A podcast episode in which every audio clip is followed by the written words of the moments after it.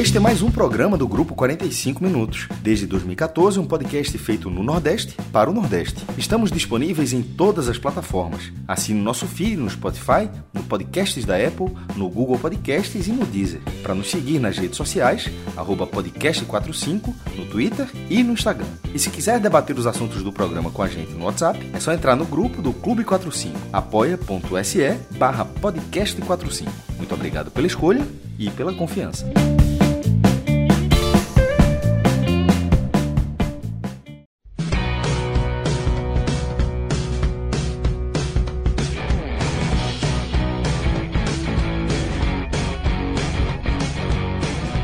Uma abertura ao melhor estilo Senhor dos Anéis, né? uma história de Senhor dos Anéis com Game of Thrones. A gente começa aqui mais um telecast. Sejam todos bem-vindos e bem-vindas. Eu sou Fred Figueroa. Nessa primeira parte do programa, a gente vai analisar Náutico 1, Esporte 1, pelo Campeonato Brasileiro da Série B. E ao meu lado tenho Rodolfo Moreira e Cássio Zirpoli. Juntos a gente vai traçar aí um raio-x né, de uma partida muito ruim de um, de um clássico de baixo nível técnico, né, de razoável entrega, de razoável volume, mas de baixo nível técnico, de pouca coisa efetiva. Vai ser muito difícil escolher melhores, até piores também. Eu acredito que não vai ser das tarefas mais fáceis, mas um clássico ao mesmo tempo muito importante. Né? Valia muito para os dois times, entraram em campo pressionados em extremos da classificação. O esporte precisava vencer para se sustentar no G4. E susten se sustentar no G4 para o esporte é uma espécie de, de, de, sustentação do próprio trabalho que Dalpozo exerce no clube. Tá? Essa saída aí, o Grêmio finalmente ultrapassou o esporte e ela é agravada porque uma coisa é, é cair de quarto para quinto quando está todo mundo junto. Né? O esporte agora já tem o Cruzeiro em outro mundo, o Vasco se distanciando, o Bahia a cinco pontos, né? O esporte ele é ultrapassado no momento ruim do campeonato. Valia para o esporte a permanência no G4 e o empate não foi suficiente, não era suficiente. O esporte já sabia. Para o Náutico, tão decisivo quanto no outro extremo. O Náutico precisava da vitória e só a vitória tiraria o Náutico da zona de rebaixamento nessa rodada. E o Náutico não esteve nem perto né, do resultado. Uma pressão muito grande sobre Roberto Fernandes. Há também uma pressão muito grande sobre Dalpozo, será pauta do programa. Mas a verdade é que o Náutico fecha mais uma rodada na zona de rebaixamento. A teoria. Pode, pode ficar, viu, Fred? Tem um. Só, só, só tem um jogo amanhã, às 11 em Campinas, de Guarani e CSA, que se o Guarani vence, é o. Ah, mas é porque os dois estão na zona, né? Exatamente, né? Exatamente. Zona, é verdade, é verdade. Esperei, esperei que você traria algum milagre, mas esse milagre não existe. Não, eu me esqueci, qualquer do, resultado... eu me esqueci da presença do CSA na zona, é verdade. É, verdade, é qualquer resultado, qualquer resultado. Né? Na, na, nesse domingo, tiro o Náutico. Então, os dois times tinham esses objetivos, esses objetivos não foram alcançados e trarão consequências, né? Que nível, que níveis de consequências é o que a gente vai debater aqui e o que a gente vai ver nos próximos dias, tá? Cássio, queria tua primeira análise é, desse jogo, tá? De como o Náutico Esporte entram para a partida e de como o Náutico Esporte saem do confronto, né? Porque eu diria que é um empate em que perderam os dois, né? Os dois é, terão a noite aí de dor de cabeça, olham para a tabela com muito mais angústia do que esperança. Né? Quando o Rodolfo é, é, interrompeu ali, a dizer que o Náutico, ele, a teoria vai encontrando a prática e o Náutico não só ele está na zona de rebaixamento, mas ele vai ganhando aquela cara de time da zona de rebaixamento que é muito perigoso. Então, Cássio, queria que você trouxesse aí sua balança para a gente começar a analisar o jogo e a pesar as consequências né, desse futebol ruim das duas equipes e um resultado muito ruim para as duas equipes. É, Fred, o, os, dez, os últimos 10 minutos, até PVC chamou a atenção sobre isso na, durante a transmissão do PME junto com o Sport TV, né? Natália Lara narrou e PVC e Cabral comentaram. Os últimos 10 minutos, para quem estava vendo de fora, ou seja, sem ser náutico ou esporte, acabou sendo um jogo muito mais interessante do que os, os, outros, os outros 80 minutos. Mas, se você analisar o futebol daqueles aqueles últimos 10 minutos, esquecer só a emoção, foi um, um, um, nível de desorganização tão grande dos dois times. Assim, todas as chances foram ocorreram a partir de uma pelada. Porque é, não, é, não, é, natural que o esporte troque dois passes e fique três vezes seguidas cara a cara com, com, com o Lucas Perry. Numa ele defendeu, a outra é, é, Bill se enrolou e a terceira Thiago Lopes bateu por cima. E que o Náutico, todas as bolas no meio campo, ele conseguisse chegar perto da minha lua para finalizar, para alguém travar. Num, num desses chutes, quase é, Jean Carlos vira o jogo ali. É, o Mailson defendeu aquilo ali não era, não era um futebol vistoso que gerou aquilo ali, simplesmente era um, um, um deserto no meu campo, com todo mundo consciente de que o resultado era horrível para os dois, como já foi dito aqui. O Náutico, ele, ele, ele terminou fora da zona de rebaixamento nesse jogo, mas ele já está na zona de rebaixamento, porque falta um jogo para terminar, o único jogo que falta da rodada, é, e, e, o Náutico entrará na zona de rebaixamento ao final da 13ª rodada, e o Sport precisava vencer. E é, e é muito sintomático essas situações. O Náutico tem uma vitória em sete partidas, dentro dos aflitos. O Náutico nunca foi dessa forma no Campeonato Brasileiro. O Náutico já foi G4 de mandante na primeira divisão. Era o time que perdia todos os jogos fora e os aflitos era um monstro, era um trator. Nessa nessa série B tem uma vitória em sete partidas.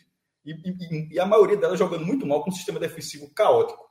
É, não, não, vou dizer que é o contrário, tipo, o sistema defensivo do Náutico é ruim e o sistema ofensivo do esporte é bom, porque na verdade o sistema ofensivo do Náutico também é ruim. Então, na verdade, não é o contrário, porque eu acho que o Náutico está mal nos dois, em dois setores o esporte está muito mal em um setor, que acaba comprometendo a campanha e tem tanta diferença, a diferença de pontos. É, você analisa o jogo, Fred, junto também com um pouco da tabela. O esporte acabou de sair do G4 com esse, com esse empate, né? Os quatro times acima, todos eles têm pelo menos duas vitórias nas últimas cinco rodadas. O esporte tem uma. O esporte parou de vencer e todo mundo passou a vencer. É, é, esse X, assim, é, é porque o time parou de vencer. Ponto não é final. é um X que aconteceu hoje, né, cara? Se ele fosse desenhando, desenhando, desenhando, desenhando, ele é um X grave, né? Porque é um X que se você é... abrir o Google ele tá bem desenhado lá, a, a, a foto perfeito, de bolinha verde, perfeito. a foto é. de bolinha verde na campanha do esporte. Perfeito, perfeito. E no Náutico, é... eu acho que Roberto, ele, ele, ele, ao contrário de Dalpozo, que Dalpozo ele foi, ele, ele aceitou as carências é, Inácio, que sempre comenta aqui, é, geralmente fala, sempre falou da base, foi uma grande oportunidade desperdiçada por Dalpozo. Porque sabia que Jaderson não faria nada e que Bill, quando entra, não faz nada. Os, é, é, é difícil. Eu vou só pedir a licença para fazer uma intervenção aqui que eu vou trazer mais tarde, mas por Roberto também, viu? O Roberto também. Oportunidade grande desperdiçada. Não, mas veja, pode ter desperdiçado no setor, mas eu acho que mais uma coisa ele mudou. É isso que eu vou, vou chegar lá. E, e, alguma coisa que eu não posso estar enxergando e você vai, você vai comentar também. Mas fazendo um comparativo que eu estava querendo dizer é o seguinte: é, no setor, ah, o calo do esporte era o setor ofensivo. O cara insistiu com uma peça que não rende absolutamente nada. Já deu só uma. É, é, é porque pode dizer, eu liberaria, assim. assim não, veja só, não, ele não vai, ele, dificilmente ele vai ajudar o esporte na segunda divisão não, não tabela, é, corre errado, finaliza muito mal. Ele, ele quando estava 0 a 0 ele recebeu uma finalização que é inacreditável. Assim. Aí ele não tem o pé direito, aí no, no, no final do segundo tempo, no, no, primeiro tempo, ele recebe a bola. Era só bater de direito. Se ele tivesse um mínimo de qualidade, ele tenta puxar para a esquerda e dar um chute para bater na lateral. Entra Bill, que enterrou. Ele, Bill foi, veja só, Jaderson foi horrível e Bill foi pior do que Jaderson. Bill enterrou o, o, o, lado direito do esporte. Enterrou, enterrou. E enterrou num, num cenário que estava mais propício do que o de Jaderson, porque o esporte recebeu muitas bolas livres no ataque, porque o Náutico primeiro estava perdendo o jogo, estava se dançando ao ataque, e quando foi no empate, uma abafa lá na desorganização, como eu falei, precisava ganhar para sair fora de casa, se expôs muito. E o Náutico se, expõe, se expôs justamente porque, é, ao contrário do esporte, o Náutico tinha o setor defensivo desorganizado. E aí que eu estava falando de Roberto era o seguinte, Roberto não sentou, pelo menos nisso, na limitação. Ele, tem, ele, ele, tentou fazer algo diferente, o primeiro tempo foi diferente. Botou, mesmo que fosse um ajuste, botou três zagueiros. É, falou que o Fred falou aqui: se todo mundo marcar alto o esporte, vai anular o esporte, botou a marcação alta. Claro que é difícil marcar alto 90 minutos, porque é, é, é, geralmente ela é muito mais desgastante. Só se o time estiver muito, muito bem preparado fisicamente, você vai fazer aquele 90 minutos, mas a coisa mais rara de acontecer. Sobretudo na Série B, Série C, enfim, essas divisões menores. Mas o primeiro tempo do Náutico Foi um primeiro tempo de volume interessante. E agora, um, um, um, primeiro tempo no qual o Náutico não teve infiltração. Mas não é que o Náutico não teve infiltração. Quase ninguém contra o esporte tem infiltração nessa Série B. O Grêmio não teve. assim O, o Náutico não esbarrou na defesa do esporte. Na verdade, o sistema defensivo do esporte ele permite poucas infiltrações. Vem, sendo assim, pelo menos. Permitindo poucas infiltrações nessa Série B. Então, o Náutico. Nenhum gol, teve... Cássio, de infiltração até aqui. 13 nenhum jogos, gol dessa gol forma. de área. É. Então, o Náutico ele teve. Ele, ele conseguiu. É marcar. Defensivamente, eu acho que o Náutico não foi um grande sistema defensivo, não, mas estou dizendo que, que, que Roberto pelo menos tentou. Eu não, eu, detalhe, eu nem acho que os três zagueiros deram certo. Só, só, simplesmente vi assim, porra, não tá dando, vou tentar outra coisa. Tentou outra coisa. E a outra coisa que ele tentou, que foi a marcação, essa funcionou. Só que o Náutico não teve infiltração e tentou fora da área. No primeiro tempo foram oito finalizações, nenhuma delas na barra. Nenhuma. Aqui foi uma que foi na barra, lá estava impedido, não conta para o scout. Oito finalizações, nenhuma delas na barra. No segundo tempo, o gol vai sair de fora da área, porque o Náutico também, no segundo tempo, não teve filtração também. Essa dificuldade foi no jogo inteiro, porque pegou a defesa bem postada, que mesmo fora do G4 continua sendo uma das melhores defesas dessa competição, como foi uma das melhores defesas da primeira divisão, embora apesar do rebaixamento. E quanto ao esporte, é, o esporte teve oportunidade dentro da área, algumas vezes. No primeiro tempo, eu já falei de Jaderson e, e Bill, Kaique fez o gol e para mim é um dos piores em campo um dos piores em campo, porque ele faz o gol, num, uma, uma é, Thierry cabeceia na trave, a bola volta, tá, só faltava ele perder aquele gol também. Assim, mas ele, a bola bate na trave, volta, ele tá na pequena área com o goleiro caído, e chutou, cabeceou, chutou não, desculpa, cabeceou, gol, tirou a seca de oito jogos, beleza. As outras duas oportunidades que ele perdeu são inacreditáveis. Inacreditável. A primeira lembrou até um pouco, era, a de Giovanni estava até mais livre contra o Bahia, mas a mesma coisa. Ali ele, ele é até um centroavante. Tecnicamente, ele tem uma condição melhor para finalizar aquilo do que Giovanni. Se espera mais naquela bola que ele finalize melhor do que Giovanni. Mas Giovanni foi muito mal lá contra o Bahia, porque estava livre. E essa ele girou, ficou bateu por cima da barra. E a segunda, onde ele está ali, ele tem um cara na frente dele, ele acertou o cara que estava na frente dele. Ou era só passar e já Jaderson falando sozinho. É, mas é, é, é, a única coisa que eu isento o Kaique. Eu também, não dá para tocar. É, naquela não dá pra tocar não vou tocar porra nenhuma, meu irmão. É. O cara enterra é. todas as jogadas. É, isso é. muito ruim. É muito, porque dentro de campo, meu irmão, o, o, jogador sabe, pô. O, tem uma hora que o cara cansa de tocar, de, de, de tabelar com o cara quando não sai absolutamente nada. Agora, o negócio é que ele também é essa figura. É, Búfalo fez uma jogada que Kaique não faria o que pelo menos que foi o que deu o gol para Thiago Lopes na reta final do segundo tempo, fez o pivô, tocou ali em cima de Bispo, faz Thiago Lopes. E ali, aquele lance, não acho, ali, não é, ali não é demérito de Thiago Lopes, ali é mérito total de Lucas Perry, que saiu, defendeu uma bola muito difícil e a bola quase entrou. O demérito de Thiago Lopes depois é uma outra chance dele estar na cara do gol numa afobação que era a característica do jogo naquele momento, não era de Thiago Lopes. O jogo estava afobado, pelo menos na minha visão, que é o que eu estou batendo nessa tecla aqui. O jogo, como todo, estava afobado, então era natural que o jogador que pegou naquele lance também estivesse. Mas nessa situação, afobado, ele pegou e bateu por cima. Veja, as, oportun... as oportunidades do esporte foram muito mais claras que a do Náutico. A do Náutico, inclusive, é um gol de fora da área, de, de, de Franco, onde eu tenho lá minhas dúvidas se, se Maílson ainda não foi um pouco atrasado na bola. Mas eu não sei se tem muita gente. Na... A impressão no replay é que ele vai um tiquinho de nada atrasado na bola, mas querendo ou não, a bola foi muito no canto. É a mesma coisa do gol de Jacaré do Bahia. E quicando muito, né? Quicando é, muito. Mas foi muito no chão. Tá eu acho, eu acho que a resposta dele foi um pouco lenta. Mas, assim como o gol de Jacaré, foi lá no cantinho. Tipo, ele pode ter tido uma resposta lenta, mas não, não foi uma bola. A bola, um centímetro depois, bateria na trave. A de Jacaré, inclusive, bateu. É... E, e eu acho que fica nisso. Eu, eu citei essas, essas, essas oportunidades criadas, todas elas com defeitos clamorosos cedidos pelo Náutico. Nenhuma delas com a linda triangulação do esporte para entrar na cara do gol do Náutico e fazer o gol. O lance, que é, o lance de Kaique, que é para fazer 2 a 0 é brincadeira a defesa do Náutico dar um lance daquele ali aos 45 minutos do primeiro tempo. É brincadeira que o jogo está 1 a 0 perto do intervalo, você tem um defensor, uma ligação direta, o seu adversário tem dois abertos, ou seja, se tocar é óbvio que eles vão disparar, e aí e o Náutico deixa isso acontecer. Então, a calamidade defensiva do Náutico facilitou um ataque fraco como o do esporte a ter oportunidade, mas a definição do esporte é muito ruim. O esporte poderia ter ido para o intervalo com um 2 a, 2 a 0 acho que era o mínimo, e, e, na, e no intervalo, aí voltou muito mal. Voltou, sentou, acho que é porque talvez consciente que não consegue fazer muito mais do que isso, sentou ali e, e, e Roberto não se acomodou. 12 minutos, três alterações. Ele tentou. O Náutico, o Náutico fez uma partida ruim. Mas o treinador, o, treinador, e, e Rodolfo vai falar daqui a pouco também os problemas que o Roberto, obviamente, cometeu nessa partida. mas ele foi um treinador que, que tentou algo diferente do que a gente vê em Náutico outras oportunidades. Dalpozo, ele fez a mesma coisa que ele faz no esporte em todos os outros jogos. As mudanças foram as mesmas do Dalpozo, não houve nenhuma mudança. Se, se, ou é Bill o titular ou é Jaderson. Seja qual for o escolhido, o outro que não foi, que não foi escolhido será o substituto. E a mudança que foi feita, Cássio, de tirar Bruno Matias no intervalo, se não Essa... teve algum, algo físico, é um absurdo, né? Não, é, é, era meu último ponto antes de devolver a bola. Eu tô, coloquei, coloquei o post no total até agora, nem, nem, nem compartilhei o post. Porque terminou o jogo, a gente já viu, a gente já calor para a live, né? Eu ainda não tenho, por exemplo, a posição, Fred. Por isso que eu não tinha citado esse lance até agora, porque eu não tinha posição para substituição. Eu estava falando da oposição sem não, eu não tenho, eu estou comentando se tem informação se o cara machucou.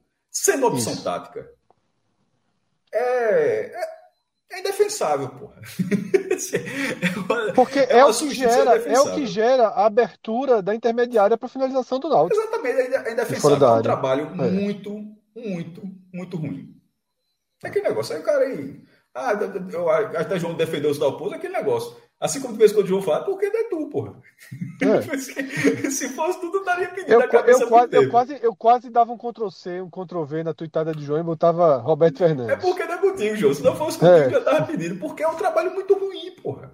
É, é um trabalho é. muito, muito ruim que se deixou chegar até aqui. O do Náutico tá ruim desde Felipe Conceição. O Náutico tá com um título pernambucano nas costas, tendo um trabalho ruim.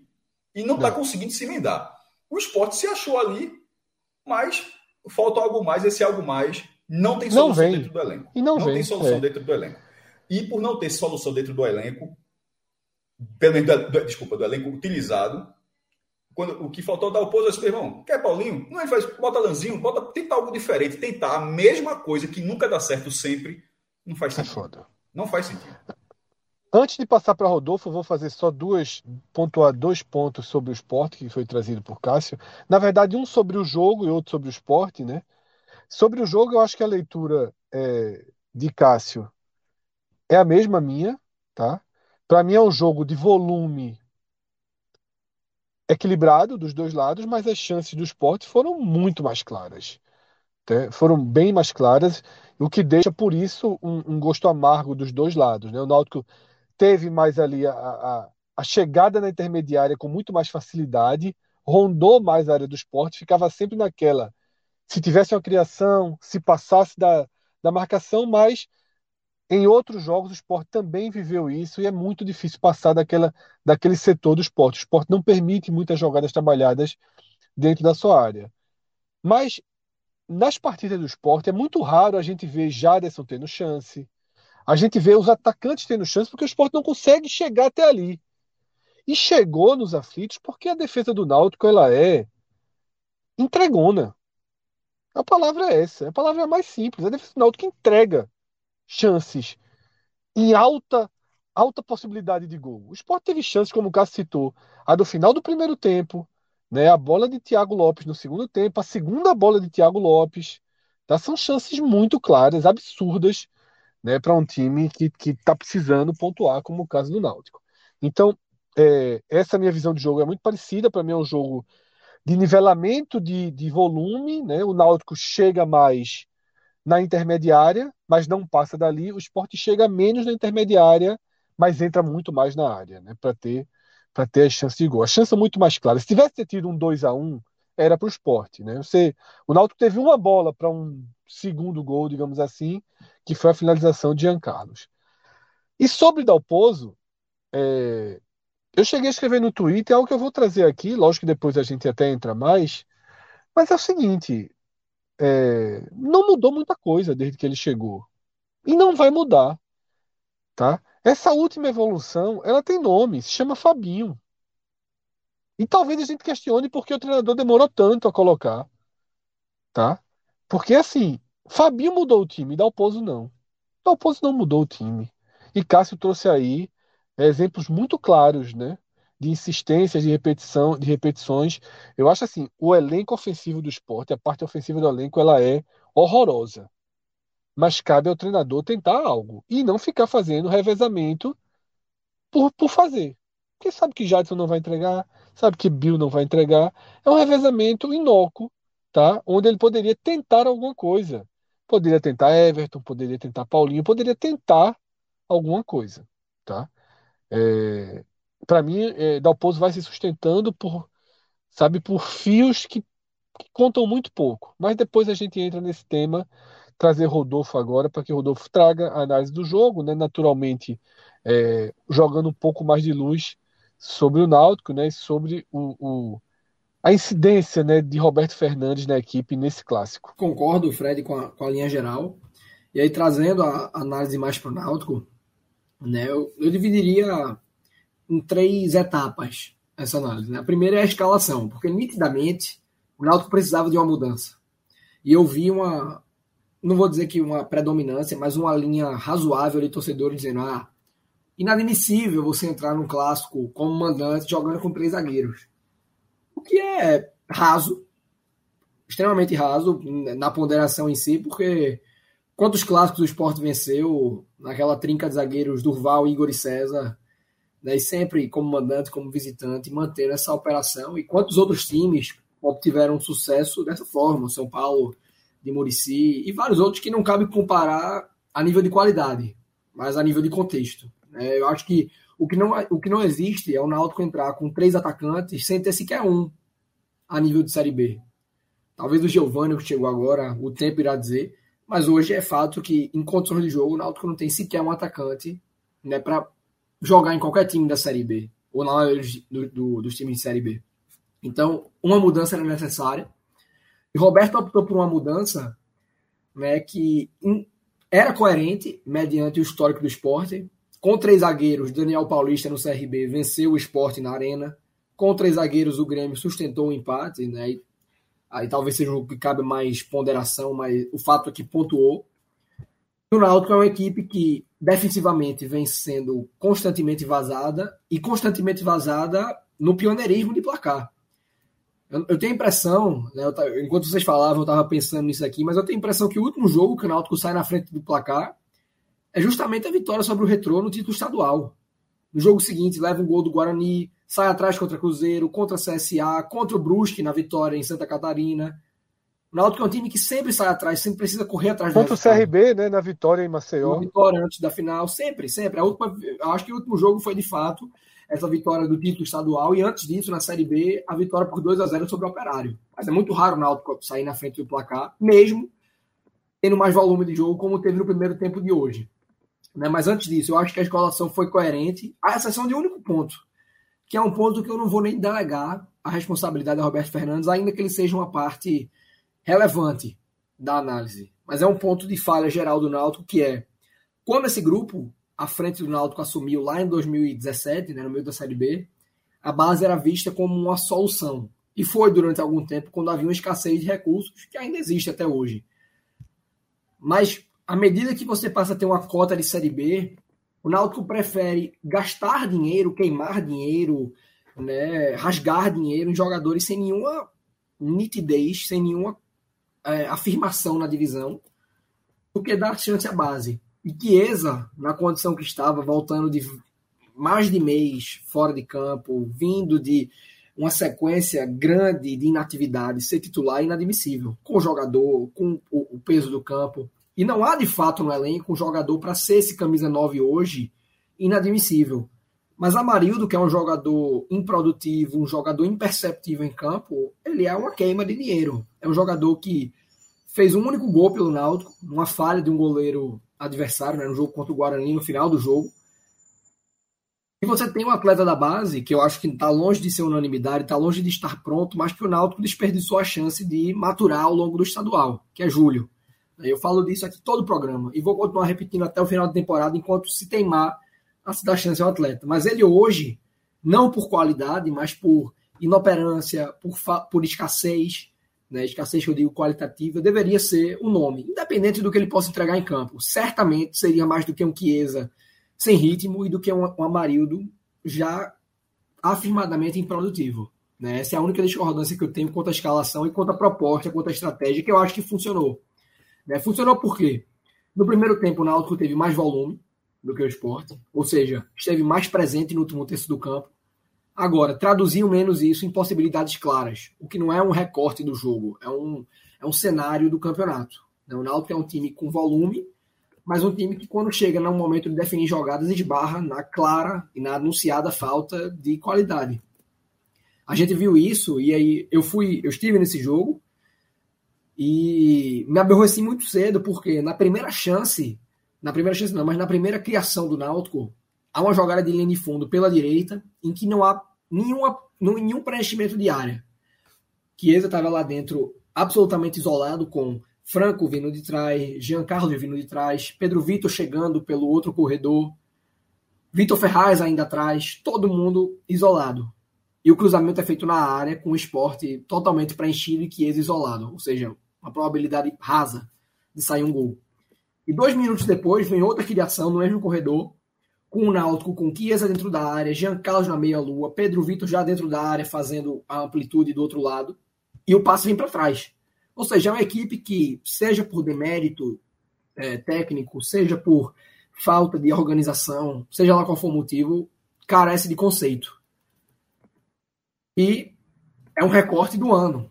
É um recorte do ano. Então, eu acho que se a solução fosse trocar treinador, já tinha sido resolvido o problema.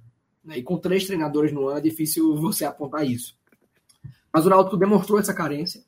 Não é uma carência criativa, é uma carência de definição não existe hoje, apesar de você ter um Jean Carlos, uma fase é verdade, mas ainda assim é um jogador que hoje deu o trabalho que deu, com a finalização para fora, raspando a trave, com duas defesas de Maílson ali soltando a bola.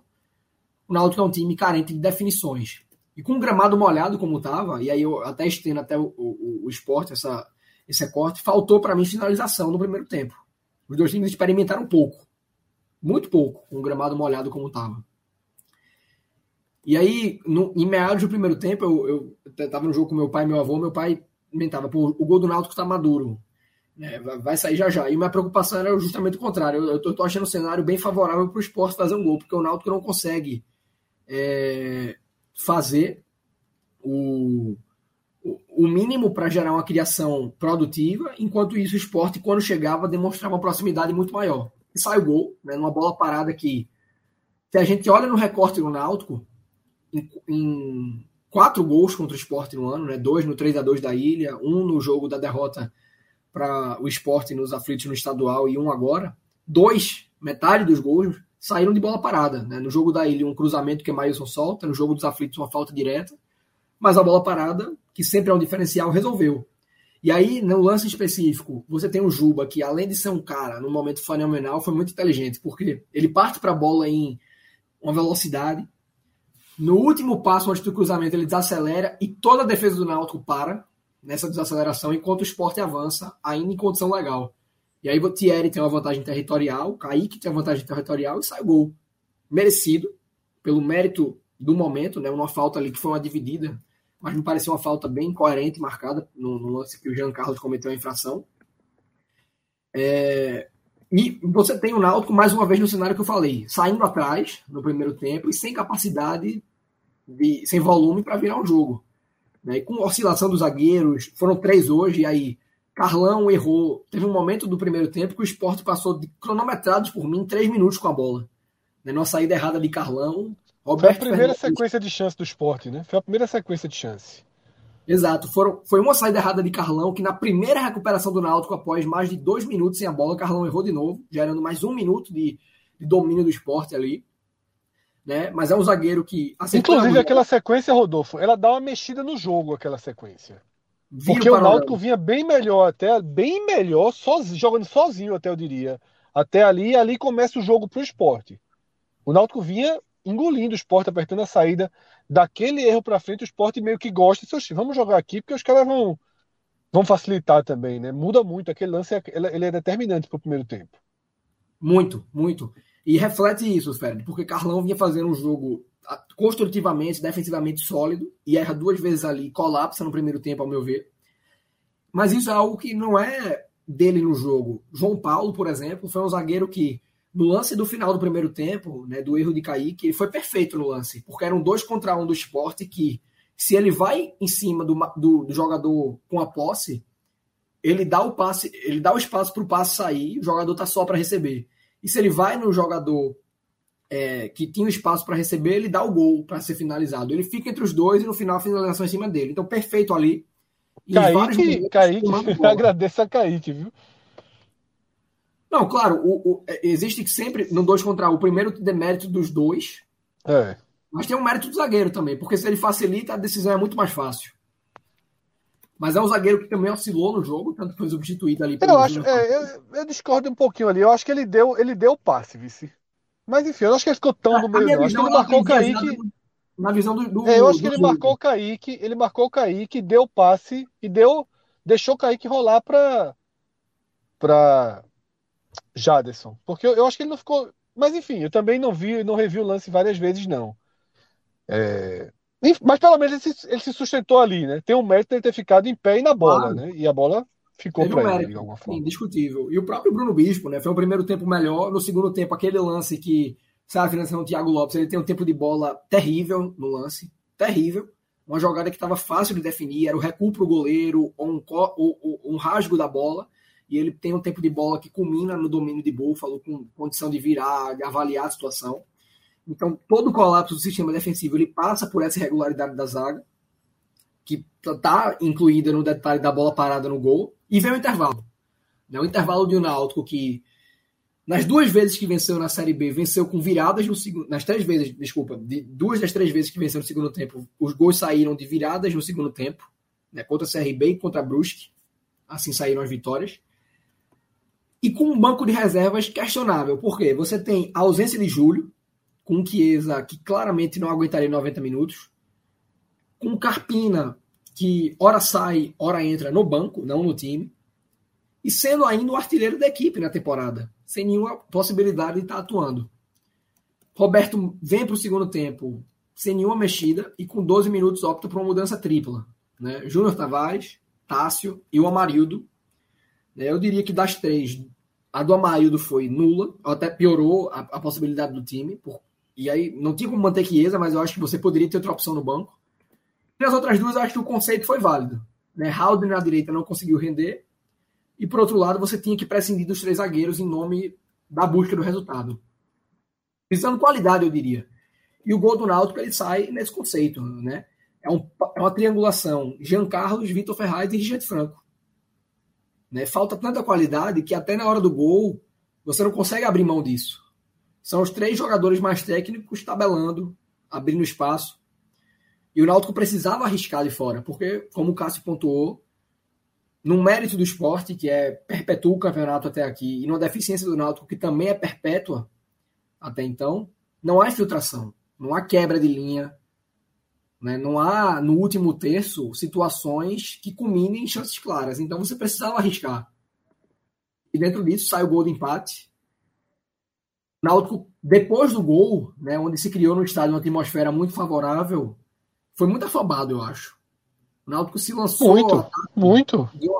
Muito imprudente. E lembrou Me surpreendeu até, até, viu? Me surpreendeu, viu, Rodolfo? Só desculpa. Mas não foi o Náutico afobado e o esporte inteligente. Foram dois times afobados. Do empate do Náutico até terminar o jogo, assim. Mas eu foi... achei ainda assim que o cenário voltou a pender para o esporte. Mas aí porque tem a diferença de campanha. Exagerou na dose. Assim, mas é, aí tem a diferença isso, de campanha. É. Mas sim, ele sim, que chegar sim, com mais qualidade, mas ele ceder da mesma forma. Sim, mas... sim, sim. Mas é isso mesmo, Cássio. Mas assim, me surpreendeu, porque eu acho que o Náutico, se tivesse sido um pouco mais moderado na pressão, poderia até ter chegado ao segundo gol. Poderia até ter tido mais chances. O Náutico foi tão afobado que imediatamente o jogo ficou bom para o esporte de novo. Imediatamente. O Náutico, ele, ele a atmosfera do estádio é, foi meio que, que consumida, digerida é, acima do tom para o time. A exposição, eu não esperava aquela exposição. O Náutico realmente se colocou em condição de perder aquele jogo muito mais do que de fazer o segundo gol. E o jogo estava muito pró-náutico no segundo tempo. E Fred, existem dois pontos a ponderar. Um, nesse aspecto, é o emprego de Roberto em jogo. Né? Naturalmente, o Náutico, eles, ele estava Pensei muito de... nisso. Pensei de muito vulnerabilidade, né? Porque mesmo com empate, há margem de questionamento. Né? Se tivesse virado o jogo, haveria uma semana de, de troca incogitável pela frente. Mas o Náutico sai para um jogo em tombos agora contra o Tombense, que dos últimos cinco jogos venceu quatro e empatou um. Está invicto no recorde dos cinco jogos. É, a, a, até o confronto com o Náutico, né? E, perseguindo o G4. É inclusive um, um, confronto que o próprio esporte deve torcer por, por um, um, uma zebra Náutico, do Náutico. Náutico, lógico. Em absoluto, em absoluto. Então esse é um fator a considerar. Mas eu diria que isso se tornou cultural uma interpretação muito ruim que o Náutico faz dos clássicos. Muito ruim. Né? A gente viu isso. São três jogos no ano, eu diria que a gente viu isso em 100%. Porque na Ilha do Retiro, na Copa do Nordeste, quando o Náutico empata aquele jogo com um a menos, o Náutico, de uma forma imponderável, se lança ao ataque com 10 minutos de jogo pela frente que não era cabível. Não era cabível, porque o Náutico estava desfalcado de diversas peças naquele momento e com vários jogadores no rol dos melhores do time em campo ainda sem ritmo, para buscar uma vitória que não estava na conta, nem antes do jogo e muito menos durante o curso da partida. Aí no jogo dos aflitos, o Náutico faz um primeiro tempo muito superior, com o esporte acuado, tira o pé de uma maneira que não deu para entender, e depois de tomar um gol de empate, se lança um ataque com suas piores peças em campo e toma as virada. Isso tornou a acontecer hoje. Então, para mim, se tornou algo que no ano, ou até no recorde da diretoria, é bem questionável. Não, não consigo dizer o porquê, mas expôs a pontuação de um ponto que, se não suficiente para tirar o time do Z4, que não é de fato, mas era essencial. O Náutico não podia deixar de pontuar hoje, porque está num momento de campanha que qualquer ponto vai fazer a diferença na frente. Aí a gente chega numa leitura. Ô, Rodolfo, o empate foi, foi muito ruim para ambos, mas não foi trágico para ninguém, né? Cá entre nós, né? Então, deixa, deixa a situação. Só, quase nunca é, né, Fred? Porra. É. Não, mas assim. É. é porque a gente vai chegar nisso daqui a pouquinho nesse ponto, mas. Mas é, dá um, eu, dá eu entendi o que você falou, mas só para complementar, é, o que você está dizendo, é porque como a gente, nesse jogo. Sim, é. a, não, mas não, mas estou complementando, estou indo além do que você falou. É porque, como neste, nesta live a gente analisa os dois times, porque muitas vezes, assim, é Náutico contra Tom Benz, Esporte contra é, Brusque na próxima rodada. O viés é todo no time aqui. Isso. No, é. no, time local. No caso do Nordeste, mas nesse caso, Pernambucano. Como nesse caso a análise ela, ela é uniforme, a, a percepção de, de ter sido o, o que é que foi de verdade, ela é, é maior também. Tivesse, veja, é. veja só, esse fosse tão bem se o Sport 1 era pau assim e dar o gosto até... até cansar, porra. Assim. Mas e como tem o Náutico, você, você ainda é. tem um clássico, você, você olha Isso. todos os problemas que o outro lado também teve. É uma análise diferente. Isso, é, é diferente. Perfeito, Cássio, muito bom. Muito perfeito, é isso mesmo. Rodolfo, é, eu vou até seguir com você, tá, Rodolfo? Esse, porque a continuação é, é, é, de onde parou, tá? É basicamente de onde parou. Que é justamente, no caso, a gente vai analisar a situação dos dois treinadores agora. Eu vou começar por Rodolfo, que é exatamente onde parou. Eu acho que Roberto Fernandes chegou pro clássico com a certeza de que se perde é demitido. Tá? Se não sai o gol ali de Richard Franco, eu acho que a gente tava já aqui agora falando sobre o futuro treinador do E se Dalpozo não chegou, é menino, né? Eu acho que ele chegou também. Sim, é. Mas a gente vai chegar lá. Mas Roberto, certeza, certeza. Porque assim, teve reunião para decidir a saída dele essa semana. Então, assim, ele estava totalmente no limite. Eu te pergunto, Rodolfo, por resultado, naturalmente, por desempenho do jogo, pelas mudanças, tentativas que ele fez, você acha que a situação dele nesse momento, a gente está gravando aqui, é 20 para as 10 do sábado, né? tudo ainda muito quente. Você acha que nesse momento, esse jogo, mexeu no termômetro dele? Nega... Não é a sua opinião ainda, tá? Você acha que no cenário do Náutico, nesse momento, essa partida, esse empate, mexeu no termômetro dele negativamente ou positivamente? Eu acho que manteve uma situação neutra, Fred, sendo bem sincero, porque Roberto ele se apega muito a uma linha de que meu time consegue criar e não consegue definir. O que no final é um, é um jogar de responsabilidade para a montagem do elenco e uma cobrança de reforços que, sem dúvidas, é necessária, independente de treinador. Sem dúvidas. E Roberto ganha ao mesmo tempo. Né, isso poderia. Eh, se, se, se o cenário se limitasse a isso, a gente poderia dizer que Roberto ganhou alguns pontos, porque jogou contra um time à sua frente, Né? E, dependendo da ótica de análise, aí a ótica do treinador sempre vai pender para ele mesmo, de que o Náutico foi superior ao esporte. Né? Para mim, houve vários aspectos em que foi inferior, mas na leitura do treinador, ele sempre vai trazer os pontos de superioridade. Mas o que pesa contra Roberto é: Roberto ganhou mais de uma semana, ao meu ver. Eu não, eu não acho que Roberto vai ser demitido amanhã nem segunda. Então, Roberto ganhou mais de uma semana de manutenção para o jogo contra a Tombense em Tombos, às 11 da manhã do domingo, no fim de junho. Né? E o que acontece é, ao mesmo tempo que essa semana condiciona a recuperação de atletas, a condição de avaliar o adversário com toda a folga do mundo e definir qual a melhor estratégia para o Náutico sair de Tombos com o melhor resultado possível, eu não vejo margem de melhoria no Náutico. Né? De repente o Náutico ganha o jogo em Tombos. De repente o Náutico faz uma, a sua melhor partida da Série B nesse confronto em que está mais do que claro para mim que o favoritismo está para o mandante. Mais do que claro. Mas Roberto ele não, não, não conseguiu convencer, e aí não é Roberto por si só, mas o Náutico não conseguiu convencer de que o que se viu hoje é um ponto de evolução é uma manutenção altamente estável de uma linha de trabalho que esbarra nas mesmas limitações. Uma defesa que bate cabeça e que ainda está. Da mesma forma que o esporte tem vários de seus pontos somados creditados à defesa, quase impenetrável, o Náutico tem muitos de seus poucos pontos somados em virtude de um goleiro absoluto, né, que hoje garantiu o ponto somado naquele lance do Thiago Lopes. Então eu não vejo o Náutico no jogo tendo tido todo esse tempo de trabalho desde o jogo de Sampaio, evoluindo. Eu vejo um Náutico muito voluntarioso. Jean Carlos correu bastante. Chiesa, dentro de todas as limitações, foi voluntarioso. Pedro Vitor, limitado como é, segue correndo de área a área. Mas é um Náutico que esbarra nessa vontade dentro de suas limitações. E até chegarem, né, e aí, aí, aí até então eu estou dentro de uma análise que eu acho totalmente factível.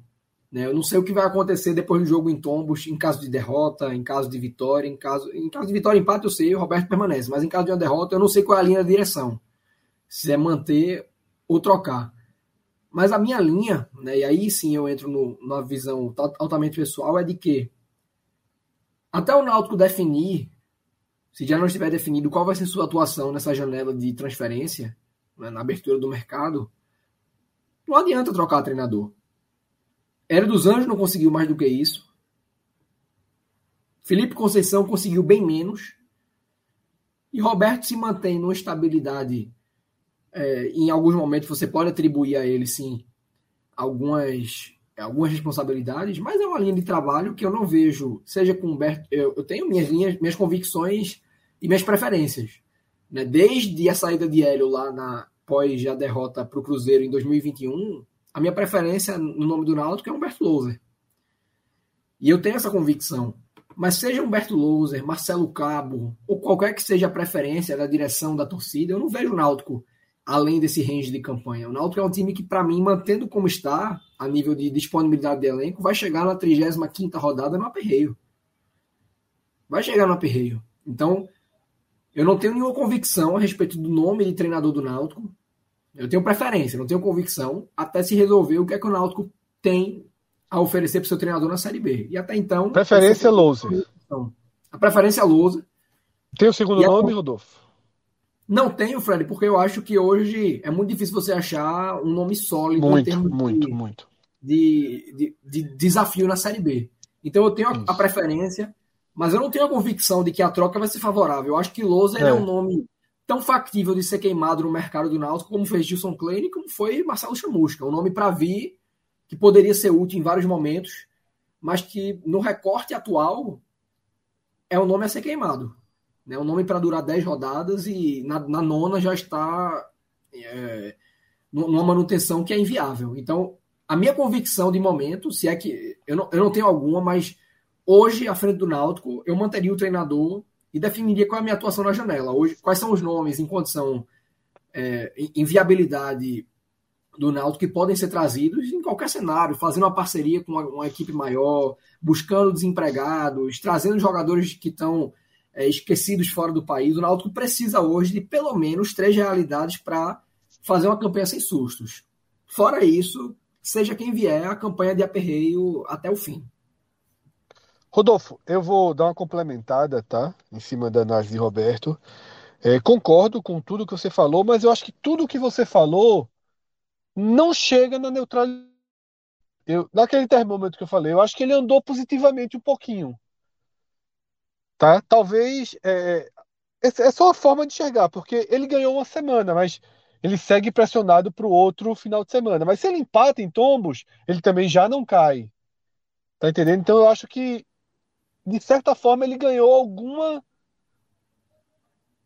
Um pouco mínima, mas ele. Esse clássico pesa positivamente para Roberto, minimamente. Até porque tentou mexer no time, três zagueiros, deu, deu algum resultado, entendeu bem o jogo. Então eu acho que para ele, ele o, o, foi um, um, um pontinho positivo. Né? Não, não muda a situação dele, não traz nenhuma garantia para um resultado ruim lá em Tombos. Tá?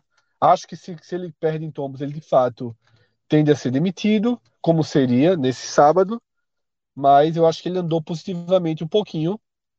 E a minha opinião, ela, ela sobre mudar Roberto ou não no Náutico, ela para mim parte de um ponto que é fundamental. Um, o Náutico não vai subir né?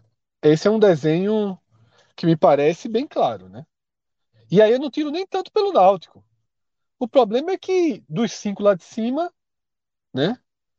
É difícil que pelo passar dois. É isso que eu falo. O Náutico pode acabar na frente do esporte? Pode. Pode. Pode ser que o Bahia pare o Náutico passe o Bahia? Pode. Mas eu não sei se o Náutico passa Bahia esporte. Eu não sei se o Náutico passa esporte e Grêmio. Né? É muito difícil que qualquer perseguidor tenha força para passar dois dos cinco times que estão ali em cima desde a largada do campeonato. E ao, e ao ter uma, uma fria, uma fria certeza de que o Náutico não é um candidato a acesso, eu acho que você deve começar a conter gastos.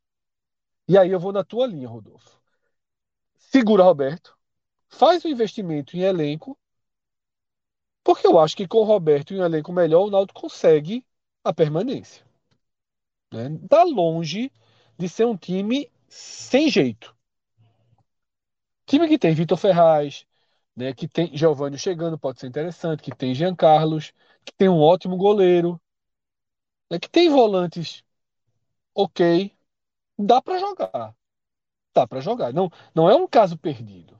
Tá? Para mim, não é um caso perdido. Cássio, quer acrescentar alguma coisa sobre Roberto? Ou a gente já vai para o termômetro eu de dar um pouco de Roberto, Fred. Quando eu estava analisando certo. já sobre as alterações, quando eu fiz, quando eu fiz aquela... Você, justamente é... você é quem traz a mexida dele, né? Que ele não ficou passivo, né? Isso, ele não foi. Ele, ele, ele pode ter pecado por olha, é, ia dizer mais demais, né? Mas, por olhar demais, mas não pela passividade. Ele, ele, ele, olhou, ele olhou, estudou o esporte, olhou um ponto que dava para neutralizar e conseguiu dentro de uma deficiência e defensivamente consciente de que tinha os problemas, tentou algo diferente e não deu certo. Assim, lembrando, para conter o esporte, a, a ação ofensiva do esporte, ok, mas na hora que essa ação ofensiva passa de todo jeito e chega na cara da, da defesa do Náutico, aí acho que a defesa do Náutico se portou muito mal e, e a mudança que ele fez não funcionou.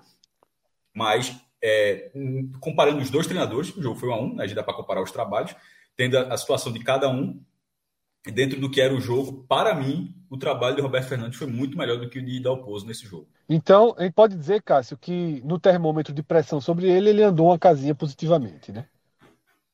É, mas, a, a, mas, mas o futebol ele vai muito além da. Por exemplo, eu não, eu não faço a menor ideia do jeito que estava. Na hora que tu começou a debater com o Rodolfo, o quanto isso segurou ele para o resultado contra o Tom Benz.